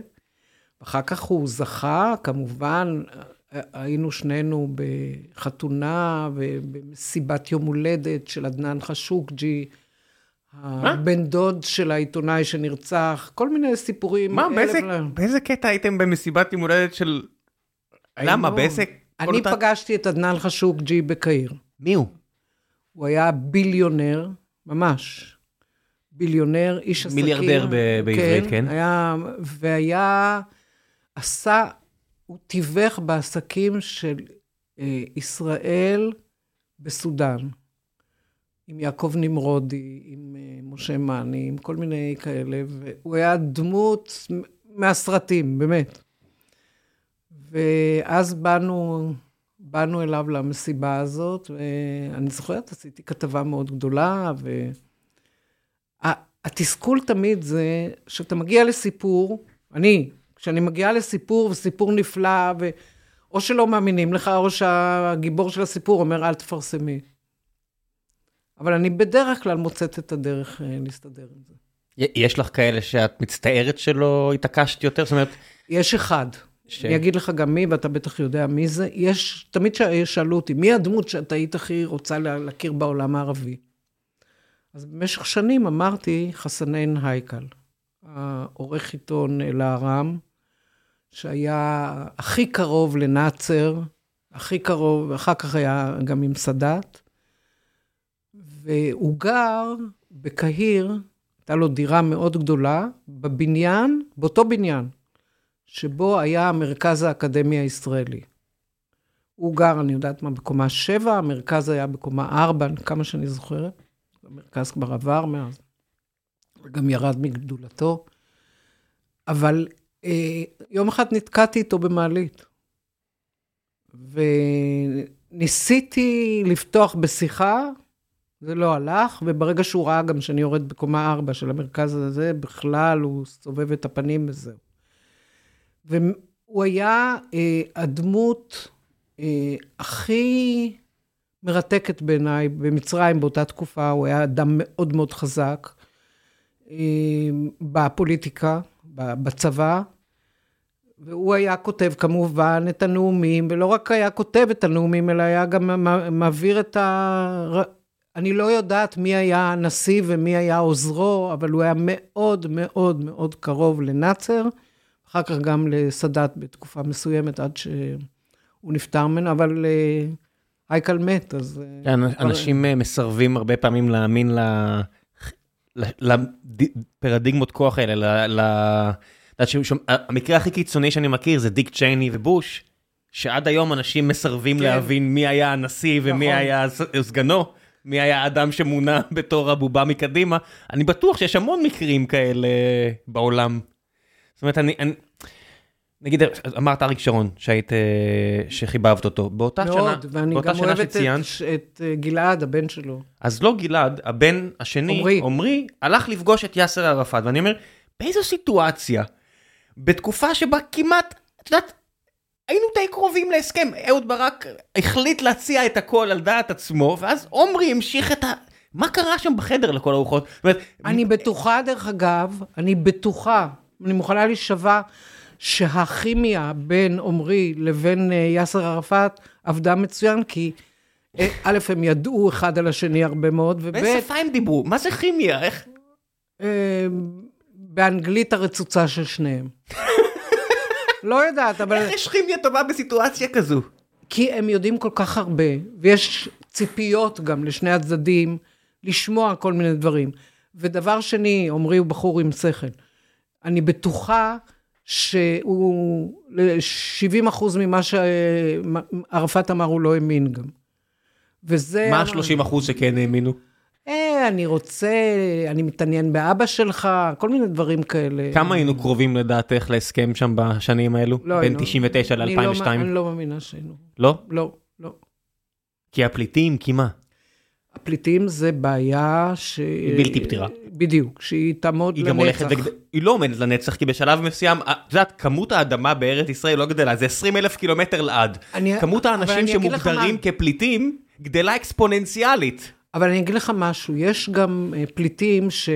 אתה יודע, ב- בירדן, אני ראה- הלכתי... כן, למח- לבנון, סוריה, לא, ברחבי לא, העולם. אני הלכתי, אני הלכתי למחנות פליטים ב... אי- באישורו של המלך. הלכתי... למה ל- צריכה אישורו של המלך בירדן? כי אתה לא יכול להיכנס סתם, יכולים לעשות לי משהו. מה כאן, כל החבר'ה שמטיילים בוואדי רם, את יודעת, אחד האחים שלי היה אמור לעשות נסיעת אופנוע בוואדי רם, as we speak. מן הסתם זה בוטל, כי אם הוא ממשיך על האופנוע שלו לנסוע ולנסוע, בשלב מסוים מישהו ישים לו יד על הכתף ויגיד לו לא? זה לא אותו דבר, מחנה פליטים זה פצצה פוליטית. זה יכול להתפוצץ לשלטון, אני מדברת על ירדן. תספרי לי מה זה אומר, את המחנות פליטים היחידים שאני ראיתי בחיי, זה עזה והרשות, ואני הייתי על מדים ובלילה. מה זה אומר מחנה פליטים בירדן? בירדן זה אומר שגרים שם, קודם כל בצפיפות. דבר שני, הם גרים כל כך הרבה שנים. זה מגודר? אה, זה לא כמו שנשמע לך מחנה פליטים. לא, כיוון שהייתי ב- בציידה, כן. הייתי במקומות האלה, זה ליד ג'נין, זה עוד מקום עני ועלוב יותר מ... את יודעת, לכל ליד רמאללה. אבל יש שם, יש שם גם, בת... תראה, סינואר הוא גם ממחנה פליטים, מח'אן יונס. כן. ויחד איתו אה, נולד שם וגדל שם, והם גם מכירים אחד את השני טוב, זה מוחמד דחלן, שהיום חי לו באיחוד האמירויות, והוא מיליארדר. גם- גם אני היה פועל בניין באשקלון ותראי אותו היום. כן. אז אה, דרך אגב, הנייה, אתה יודע שיש לו שלוש אחיות שגרות בארץ. באיזו סיטואציה? שלוש אחיותיו של הנייה גרות במקום שנקרא תל שבע. אה, אמרתי לך כבאר שבעי... אה, כן, והם התחתנו עם ערבים ישראלים. כמה פעמים הם נסעו לבקר בעזה מאז שהם הגיעו, הם גרות פה איזה 30-40 שנה. ואני גם בא לבקר אותם פעם אחת. ו... אז זה לא היה... נכון. את יודעת, ההורים שלי בבאר שבע, בתחילת שנות ה-90, מי שבנה את הבית נכון. שלהם, היו פועלים עזתים, ואני זוכר שהייתי יושב שם, ורואה אותם, את יודעת, עובדים כילד, אתה אוהב לראות דברים שנבנים, מן הסתם, אני עדיין מאוד אוהב את הדברים האלה, ומדברים, וההורים שלי היו מסיעים אותם ומחזירים אותם. זה לא היה, החוף ים שלי היה ניסנית. זאת אומרת, החוף ים כבאר שבעי שהכי אהבנו, היה עזה, זה לא מזה, זה, אני לא כזה מבוגר שהמציאות הזו שאני מדבר עליה היא כל כך אה, פרה-היסטורית. ככה זה היה. כשאת אומרת לי אני הגיע, אני לא נופל פה מהכיסא, כן? אז אני אספר לך סיפור יותר מדהים. יום אחד ראיינתי את ערפאת כמה פעמים וכולי. אה, יום אחד צלצלה אליי סואה. זה סיפור שקשה להאמין לו, אבל... ואמרה, אה, את זוכרת שאת היית אצל ערפאת, וגם היא הייתה שם, בעזה. והייתי מצלמת, והייתי מצלמת נהדרת וכולי וכולי. בואו, בואו אליי, בואו אליי, אני רוצה שהיא תצלם את הילדה שלי. סואה? כן. באיזה הקשר היא מתקשרת אלייך? לא הבנתי את הקונ- את הקונטקסט. היא הייתה, היא הייתה בעזה, היא הייתה מאוד מאוד מאוד בודדה. היא, למה היא הייתה בעזה? היא חייתה בעזה, ליד בעלה, יאסר ערפאת. באיזה שנה, רגע, אז איזה שנה, איזה שנה אנחנו מדברים? בש, בשנות ה-90. הבנתי, אוקיי, זה לפני שהם נהיו מיליארדרים אה, נהנתנים, אוקיי. ואז, אה, היא, לא, היא חייתה אז ממש בעזה. היא אמרה לי, אה, ואני הייתי אצל ערפאת הרבה פעמים, בעזה. ואז היא אמרה, תבואי אליי, אני נורא רוצה שהיא תצלם לי את הילדה, את זאווה. אז צלצלתי לצלמת, לציפי מנשה, ואמרתי לה, תשמעי, סואה הזמינה אותנו לזה, בואי נלך. לקחנו, אה, אני לא זוכרת אם זה היה מכונית שלי, או מונית, או משהו כזה, בכל אופן הגענו למחסום ארז, ועברנו אותו, ושם חיכתה לנו מרצדס שחורה, ונסענו בהתחלה לסוע הביתה, ואז התחילו להגיע אנשי כוח 17, האבטחה. כן. והיא אמרה, טוב, בואו נלך ל, לים, אני רוצה שהיא תצלם אותה בים. וציפי הגיעה עם כל הציוד ועם כל הזה, כל המצלמות, והלכנו לים, וסואה ואני ישבנו על איזה שטיח כזה גדול, על החול, וזאווה הסתובבה על ידינו, הסתובבה וציפי צילמה אותה.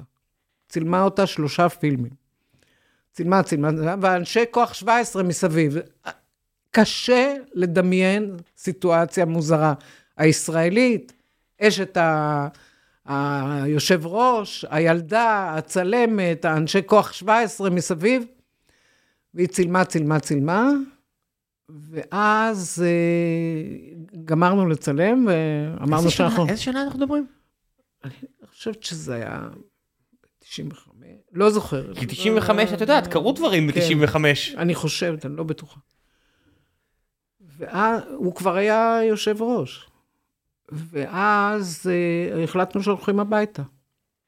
והמכוניות לקחו אותנו, ובגבול, אה, ציפי, באופן, אני לא יודעת, ספונטני, או מקרי, או מרוב התרגשות, נתנה למאבטחים את כל הפילמים שהיא צילמה.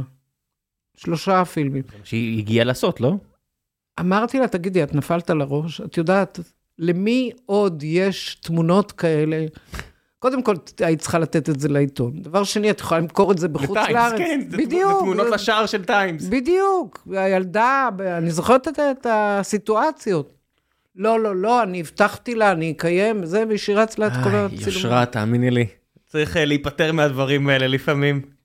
עד כמה את חושבת היינו קרובים לשלום אמיתי אז? הרי זה שיא אוסלו, כמו שזה גם תחילת תקופת הפיגועים של החמאס, הפיגועים הקשים אבל, ממש. אבל מצד שני, החשדנות, בין רבין לבין אה, ערפאת, עמד שמעון פרס כזה שהיה באמצע, והוא...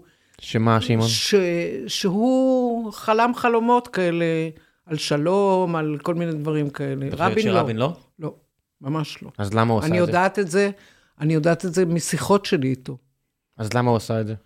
כי לא הייתה ברירה, וגם היו לחצים אמריקאים, לחצים של פרס, וכל הזמן דיברו איתו על שלום. אנשים לא מבינים, אני חושב, בארץ, כמה אמריקאים, הרי בסוף, בתחילת נכון. ה-90, שהייתה ממשלת ימין על מלא, כמו היום, מאוד ימין, רק ימין, אחרי כל השנים של אה, ממשלות אחדות, היה ממשלת רק רק רק ימין, והיה צריך ערבות אמריקאית להלוואות, והאמריקאים אמרו לליכוד אז, לא יהיה לכם, לא יהיה אתם הולכים ליפול.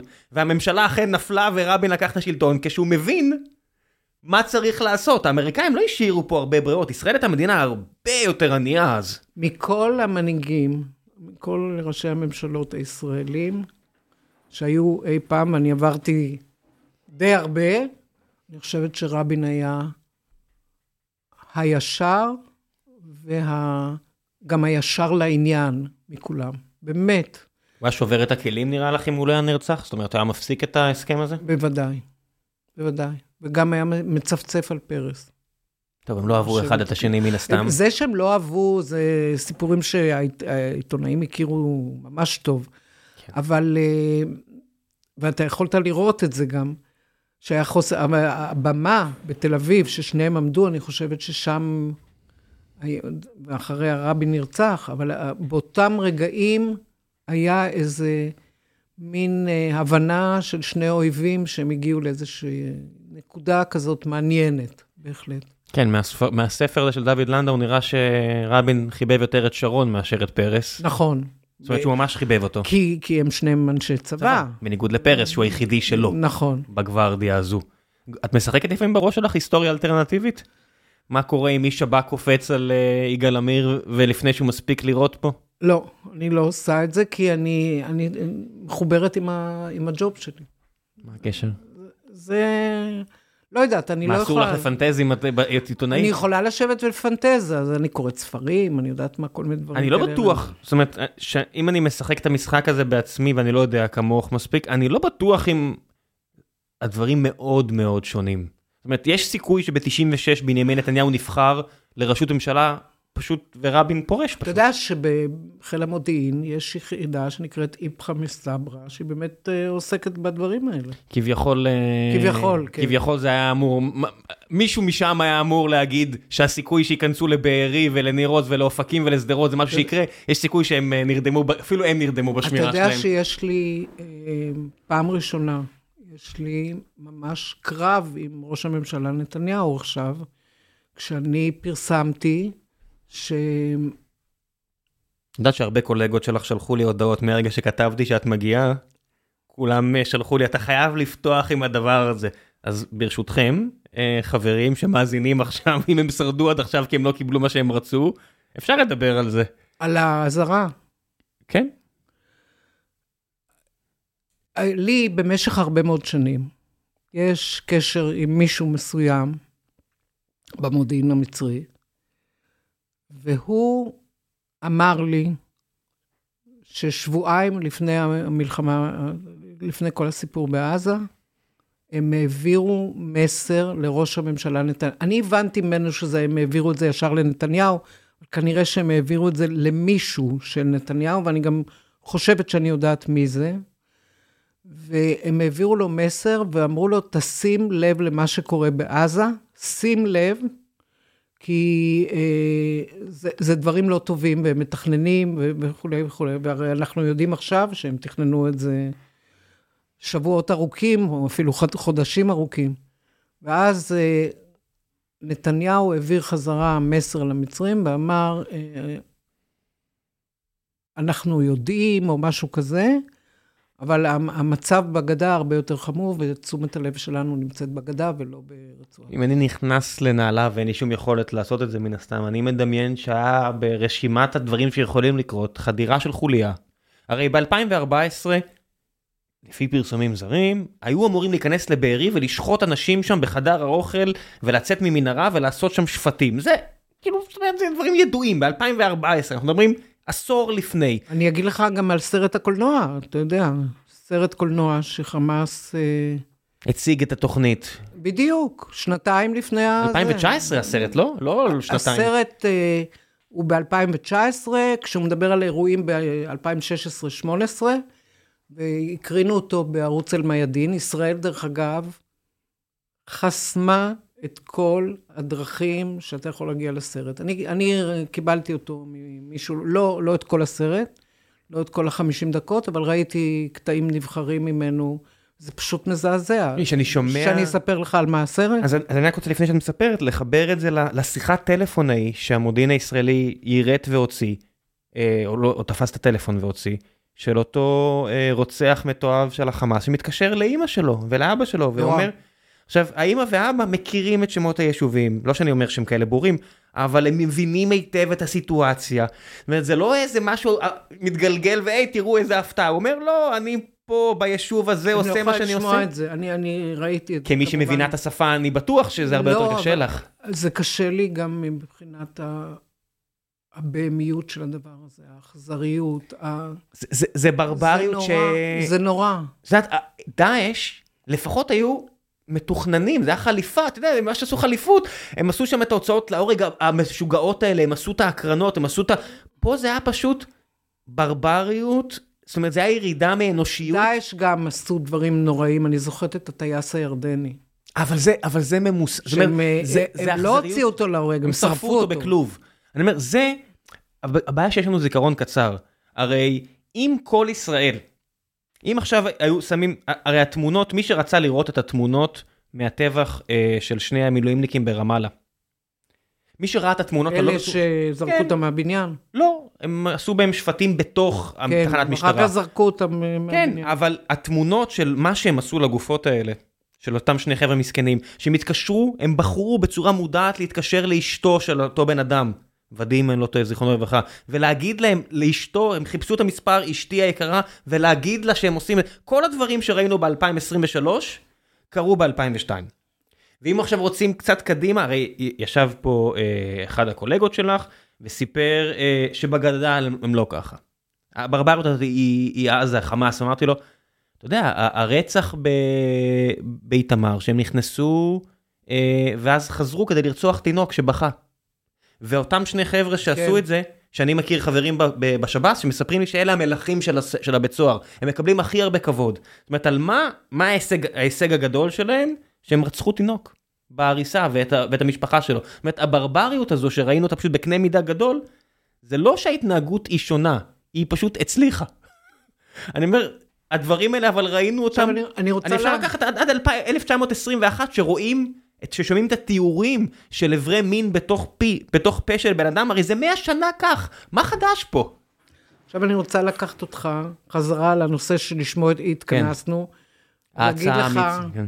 לא, ולהגיד לך שמצרים, סיסי, ובעיקר ראש המודיעין שלו, חוסיין כאמל, שהוא אדם מדהים, הם רואים, הם שומעים, הם יודעים, והם צריכים להתמודד אה, בצורה...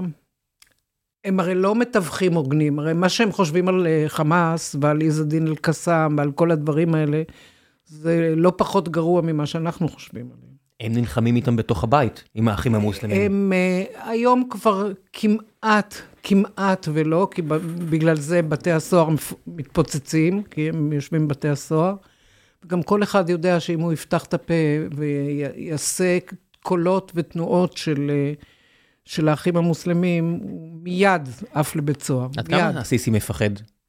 עכשיו, הרי, אם, מהסיכוי הזה שמה שקורה, זאת אומרת, אם עכשיו נגיע לרפיח, שאני לא מאמין שזה הוא יקרה. מאוד מאוד מאוד מודאג, מוטרד, מפחד, ואני אגיד לך, אה, הוא גם דחה הצעה מפתה מאוד, הרי המצב הכלכלי במצרים הוא איום פשטת רגל. ונורא. הם לא יכולים להכיל את החבר'ה. ונורא. ואמרו לו, באו ואמרו לו, גם האמריקאים, אמרו לו, הנה, קח את העזתים, קח, קח סכום כסף דמיוני, 5,000 דולר לראש, זה התקציב ו- השנתי של ישראל, קח, לך. ו- וקח את העזתים, בשום פנים ואופן לא. ואז ב- בשלב מסוים לחצו אותו, אז הוא אמר, למה שהם לא ישבו בנגב? אני זוכרת את הביטוי הזה, למה שהם לא ילכו לנגב? מה הכוונה? ישראל כל כך, ישראל כל כך מוטרדת מהפלסטינים? בבקשה, שתיקח אותם ותסגור אותם במחנות בנגב. תסגור אותם במחנות בנגב, כן, אוקיי. אבל לא, זה רק אה, אומר שהוא כעס מאוד וגם דוחה, עד עכשיו, דרך אגב, עד לרגע זה שאנחנו מדברים, הוא לא מוכן, ל, ל, ל, דיברו איתו על כך, כבר לא דיברו איתו על, ה, על העברת תושבי עזה לסיני, אלא לקחת אותם לערי התעלה. להושיב אותם שם, ושהם מה זה אומר? יגורו מה זה אומר? לסואץ, ל... מה- מה- למה זה פחות כי- גרוע מ- כי זה מסיני מקום- עבורו? כי, כי סיני זה גם קרוב למצרים וגם, ובעיקר קרוב לישראל. מה, ערי התעלה לא קרובות למצרים? אבל, אה, אבל הרי התעלה היא מקום יותר רגוע, ואפשר לסדר את כי אין את השבטים השמירה. הבדואים המשוגעים? כן, ואפשר לסדר את השמירה שם. אין דגלים הוא של דאעש? לא מוכן בשום פנים ואופן. הדבר היחיד שהוא יהיה מוכן, וכבר עושים את זה, זה שיקימו מחנות פליטים לעזתים ברפיח המצרית, וכל מדינה שתסכים לקבל אותם, למשל אלג'יר, קחו אותם, תשלחו מטוס, תיקחו אותם. הנה, 5,000 מטוסים. דולר האלה, ותכף נעבור לשלב השאלות מן הקהל ונסיים. אה, ראיתי אה, אנשים עזתים, מסכנים, אובייקטיבית, אני- אין לי בעיה להגיד את זה, שמוכנים לשלם 5,000 דולר, שבטח עבורם זה כל הכסף שיש בעולם, כדי לעבור למצרים. אק- הכסף הזה הולך רק לחמאס או גם למצרים? זאת אומרת, מישהו, הרי, אני מניח ש... אני מניחה שהכסף הזה מתחלק לא בצורה שווה. את החלק הארי לוקחים... אה, החמאס? לא, המצרים. המצרים? המצרים, כן. ומה הם עושים שם? אוקיי, הם עברו את הגבול למצרים, מה עכשיו? תראה, מצרים היא מדינה מאוד מאוד מאוד מאוד גדולה. 100 ומשהו מיליון אנשים, אבל הם 107. כולם חיים בשטח שקטן מבלגיה. נכון, הם לא חיים לאורך ב- הנילוס. כן, וזה אני- מקום עני ועצוב עכשיו. ואני אגיד לך, לא רק עצוב, אני אגיד לך עוד משהו. אה, יש, למצרים יש בעיה מאוד חמורה עם אה, סודאן ועם מים, אתיופיה. ואתיופיה, של בטח, הסכר. בדיוק, של מי הנילוס. זה דבר אחד. דבר שני, תעלת סואץ בגלל הסיפור של תימן. שמרעיבים אותה דבר עכשיו. שחכה, דבר שלישי, המלחמה בין רוסיה לאוקראינה. חיטה. חיטה. בוודאי. אז אין, אבל הם חיים על ניסים. הנה, עכשיו האמירתים ייתנו להם קצת כסף, הסעודים ייתנו להם קצת כסף, קטרים לכל- אולי... לכל שטר כזה יש חוט שמחובר אליו. נכון, וחוט ועם כתובת גם. אבל אה, איך הסיס יוצא מהדבר הזה? זאת אומרת, אני מסתכל כל שנה שמצרים, תראה- כמו לבנון, לא נשאבת לאיזה חור לא, זה שחור. לא, כמו, זה לא כמו לבנון, כי לבנון היא מדינה קטנה ומצרים היא מדינה ענקית. אני אגיד לך, אחד הסיוטים הגדולים שלי, יש לי שני סיוטים שקשורים במצרים. אחד, זה שיום אחד אני אני אהיה בקהיר, שאני כל כך אוהבת, והשלום ייגמר. מה אני אעשה? אז תמיד אני, כבר שנים, אני לוקחת מלון על יד השגרירות האמריקאית, למרות שאני יודעת שאם יקרה משהו, השגרירות האמריקאית תהיה סגורה בפניי. אבל בשביל תחושת הביטחון. זה דבר אחד. דבר שני, זה מה יהיה אם המצב הכלכלי במצרים יהיה כל כך נורא, שאפילו 100 אלף, לא יותר, יעמדו בגבול אה, בסיני, בגבול עם ישראל. מה אנחנו נעשה? את את יכולה להפנות את אותו שאלה לכל הגבולות שלנו. מה יקרה אם בגדה, היום יקומו לא, 100 אלף אבל- אנשים אבל- ויגידו, מתקרבים, ל- ל- מה, נתחיל לירות לא, בהם? לא, לא, הם לא יבואו להילחם בישראל. הם לא יבואו, להביא לכם, לבוא. יבואו כמו ויבקשו עבודה, יבקשו כן, לחם. כמו שלפני 3,000 שנה או 3,500 שנה היו ישראלים שעברו כי היה רעב פה, הגיעו למצרים, נכון? זה הסיפור. אני מניח שיש אמת בסיפור. אז קראו לזה כפן. הפוך. בסדר, אותו דבר הפוך. אני אומר, הרי גלנט, שהוא כנראה לא איש טיפש, והוא צועק עכשיו, תפתחו עכשיו, עכשיו תפתחו את השער, שייכנסו הפועלים מהז... כן. מהגדה ויחזרו לעבוד. הוא לא אומר, מעזה. עכשיו גלנט לא אומר את זה כי הוא צריך אה, שהבנייה ברמת כי אביב הוא או צריך באשדוד, להכניס להם אוכל. הוא לא, הוא אומר שהם לא יתפרעו. עכשיו גלנט אי אפשר להאשים אותו שהוא מת על ערבים. הוא לא, הוא הרג יותר ערבים מהדבר בעצמו האיש הזה, באמת, בואו... הוא לא איש של שלום בשום צורה. והוא אומר, הוא צועק את זה, הוא אומר זה צורך ביטחוני, שתחזירו עכשיו את הפועלים. ואף אחד לא מקשיב לו.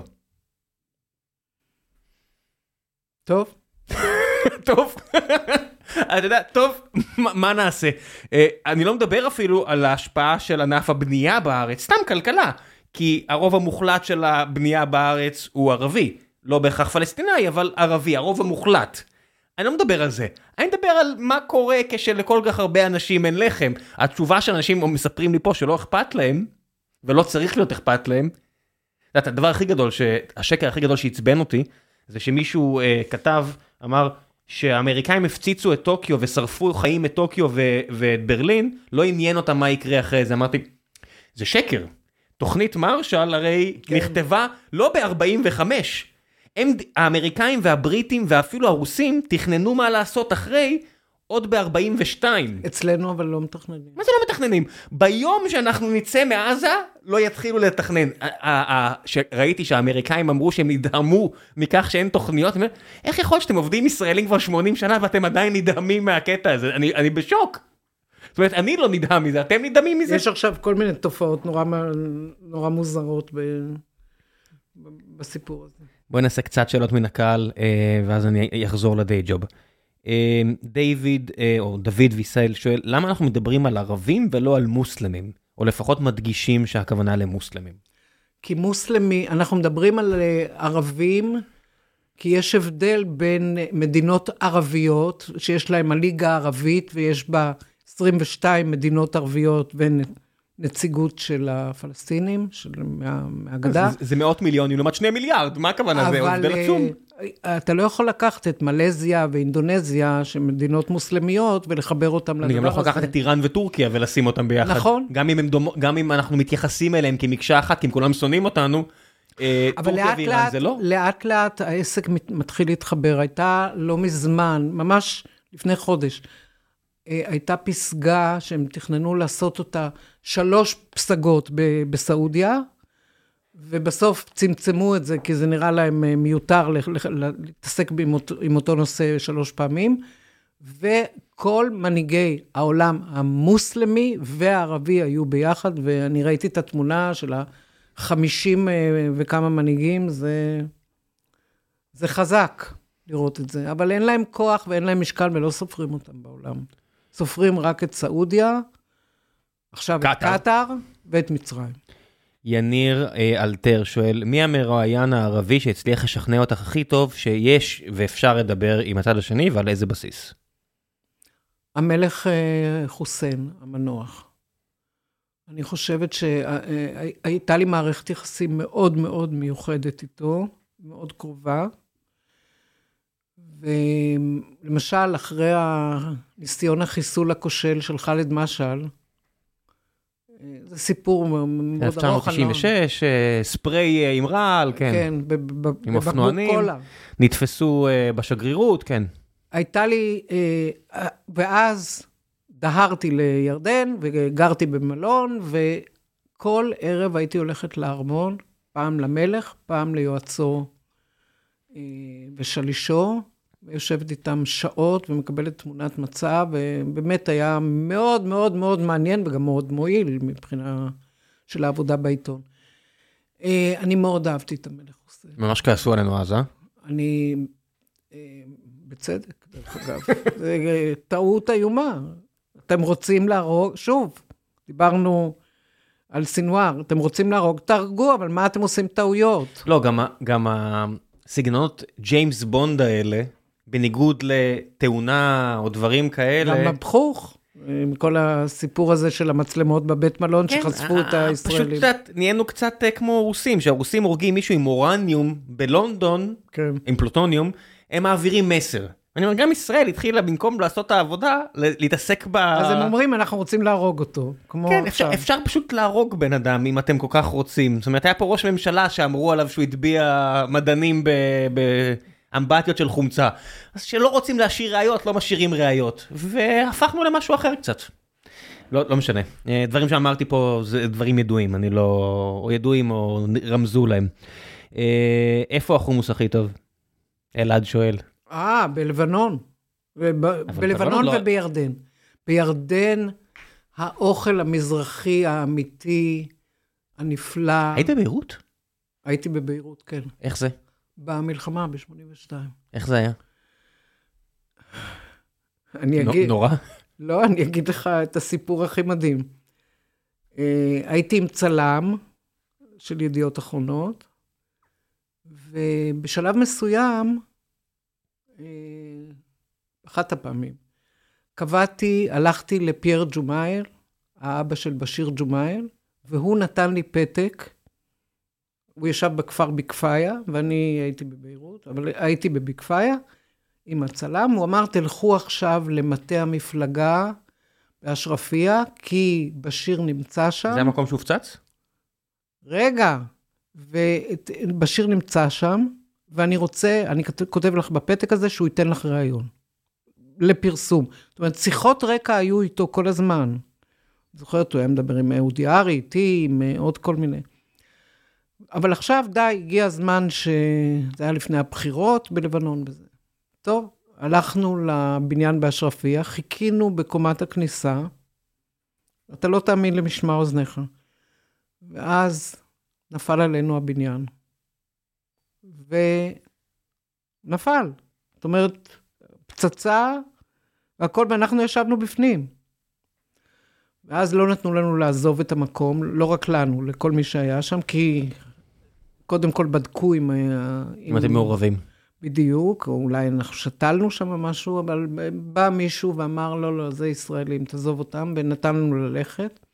אז הלכתי והתחלתי להתווכח עם כל מיני אנשים, כשאמרתי להם, אני... הצלם ראה את בשיר ממש בהריסות, הוא מת. לא, הוא רק נפצע ברגל, הוא רק זה, ואמרתי להם, הוא מת. אז הלכנו למלון שלנו, וראינו את בעל המלון מחכה לנו ממש בכניסה. הוא אמר, אוי, אני כל כך שמח שאתם באתם, אני לא רוצה שתהיו פה במלון. אתם יודעים, רצחו את בשיר וזה, אי אפשר לדעת מה עם הישראלים, תעזבו אותנו. ולא היה לנו לאן ללכת. התעקשנו להיות uh, במלון, והיינו בשני חדרים נפרדים, הצלם ואני. הבנת ב- באותו רגע שהנוצרים הולכים לנקום? לא הבנתי כלום, הייתי עסוקה ב-. בלסדר, כן. ואז אה, הצלם היה בקומה אחת, אני הייתי בקומה אחרת. וכעבור איזה רבע שעה, פתאום אני שומעת דפיקה בדלת, והצלם נכנס ואומר לי, אני פוחד, אני יכול להיות אצלך בחדר? אמרתי לו, כן. אני ככה ישבתי, דיברתי בטלפון, כתבתי, אני יודעת מה, והוא שכב על המיטה ונרדם. ואז... יש רעש של ירי בזמן הזה? לא, לא. כלום, שקט? לא, היה שקט. ואז אה, פתאום הייתה דפיקה בדלת, עוד פעם.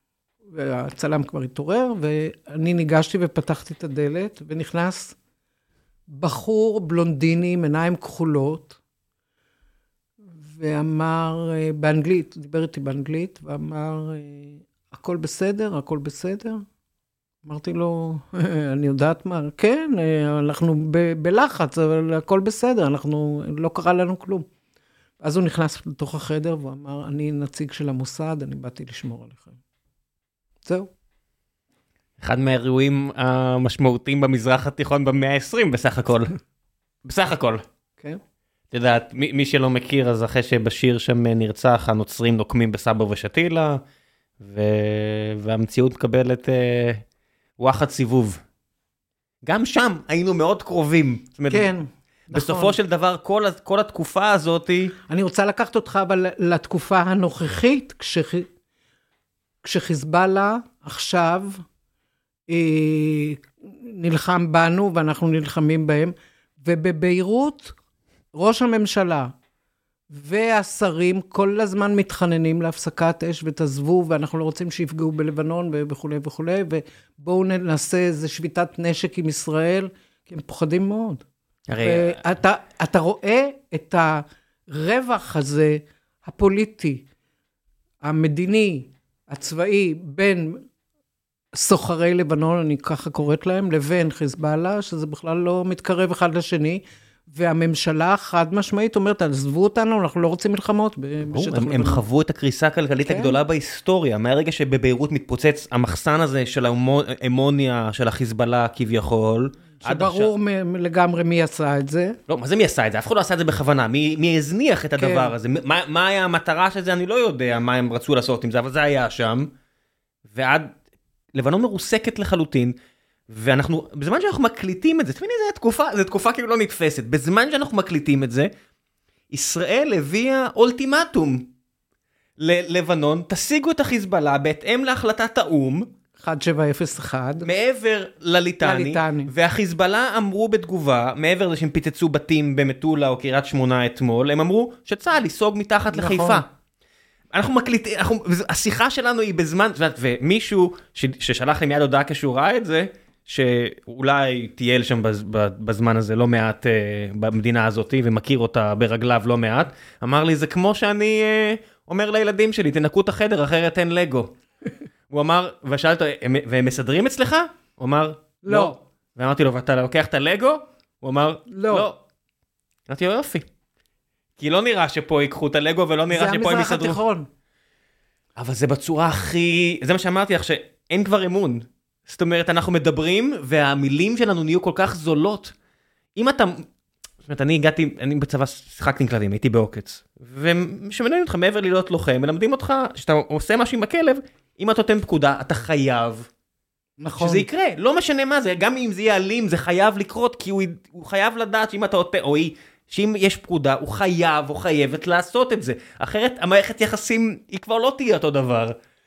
המערכת יחסים בינינו לבין העולם הערבי היא כבר מזמן לא הצבא הבלתי מנוצח, שמה שהוא אומר צריך לקרות או, או האמת קורה. היא שהיחסים שלנו בעולם הערבי, אולי חוץ מהאמירויות ובחריין, וקצת מרוקו, היחסים, אין יחסים, יש רק שיתופי פעולה צבאיים לא, אני. אומר אפילו עם טורקיה, שזו שותפת סחר של עשרה מיליארד דולר כן. בשנה איתנו. וכולם יודעת, הדיבור אז שלא יהיה. אה, שלא יהיה. לא, סחר הם ישמרו. את יודעת, זה גם מה שאת אומרת על העניין הזה של ה... אה, מה יקרה אם 100 אלף יגיעו לסיני, מה יקרה אם יהיה עכשיו 20 מרמרות? אנחנו, הם הרי, דיברו הרי, עכשיו, הם דיברו עכשיו על לשלוח מה... אבל בק- אני לא, אני לא אומר איזה. משהו, אני לא אומר סתם דרך מהאוויר. אשדוד. בוודאי, אני אומר אבל הרי יש מצור על מצרים, על, על עזה בגלל קרין A, 50 טון חומר אה, כלי נשק. מה יקרה באמת כשטורקיה, לא החות'ים, לא איראן, טורקיה, שותפת סחר שלנו, תוציא עכשיו 20 ומעצמה צבאית עצומה. שמייצרת כלי נשק לא פחות טובים משלנו, מצטער לנפץ עכשיו בועות, הכלי נשק שלהם עובדים היטב באוקראינה רוסיה שם, שהם מוכרים לאוקראינים, אה, מה יקרה כשהם אה, ישלחו 20 מארמרות? יש תוכנית? מישהו חושב על זה? אני לא בטוח. אני חושבת אה, שלטורקים, אבל במצבם היום, יש דברים יותר דחופים לעשות. אני לא יודע, מרגע שהם מצאו את הגז הזה בים השחור, אני חושב ש... אבל מצבם הכלכלי עדיין קשה מאוד. אחרי הרעידת אדמה והכל, כן. הם פשוט קיבלו נס. ככה זה, בסביבה שלנו יש הרבה ניסים, אלוהים פה חזק. זה, זה ארדואן קיבל נס. לא, זה טורקיה, ארדואן כמו ביבי לא יהיה פה לעד. כולנו הרי עם זמן שאול בעולם הזה, והם אנשים מבוגרים, מאוד. וכנראה לא הכי בריאים. טורקיה קיבלה נס, כי יש שם אינסוף כסף שהם קיבלו. טוב, שאלה אחרונה ואז נעשה המלצות.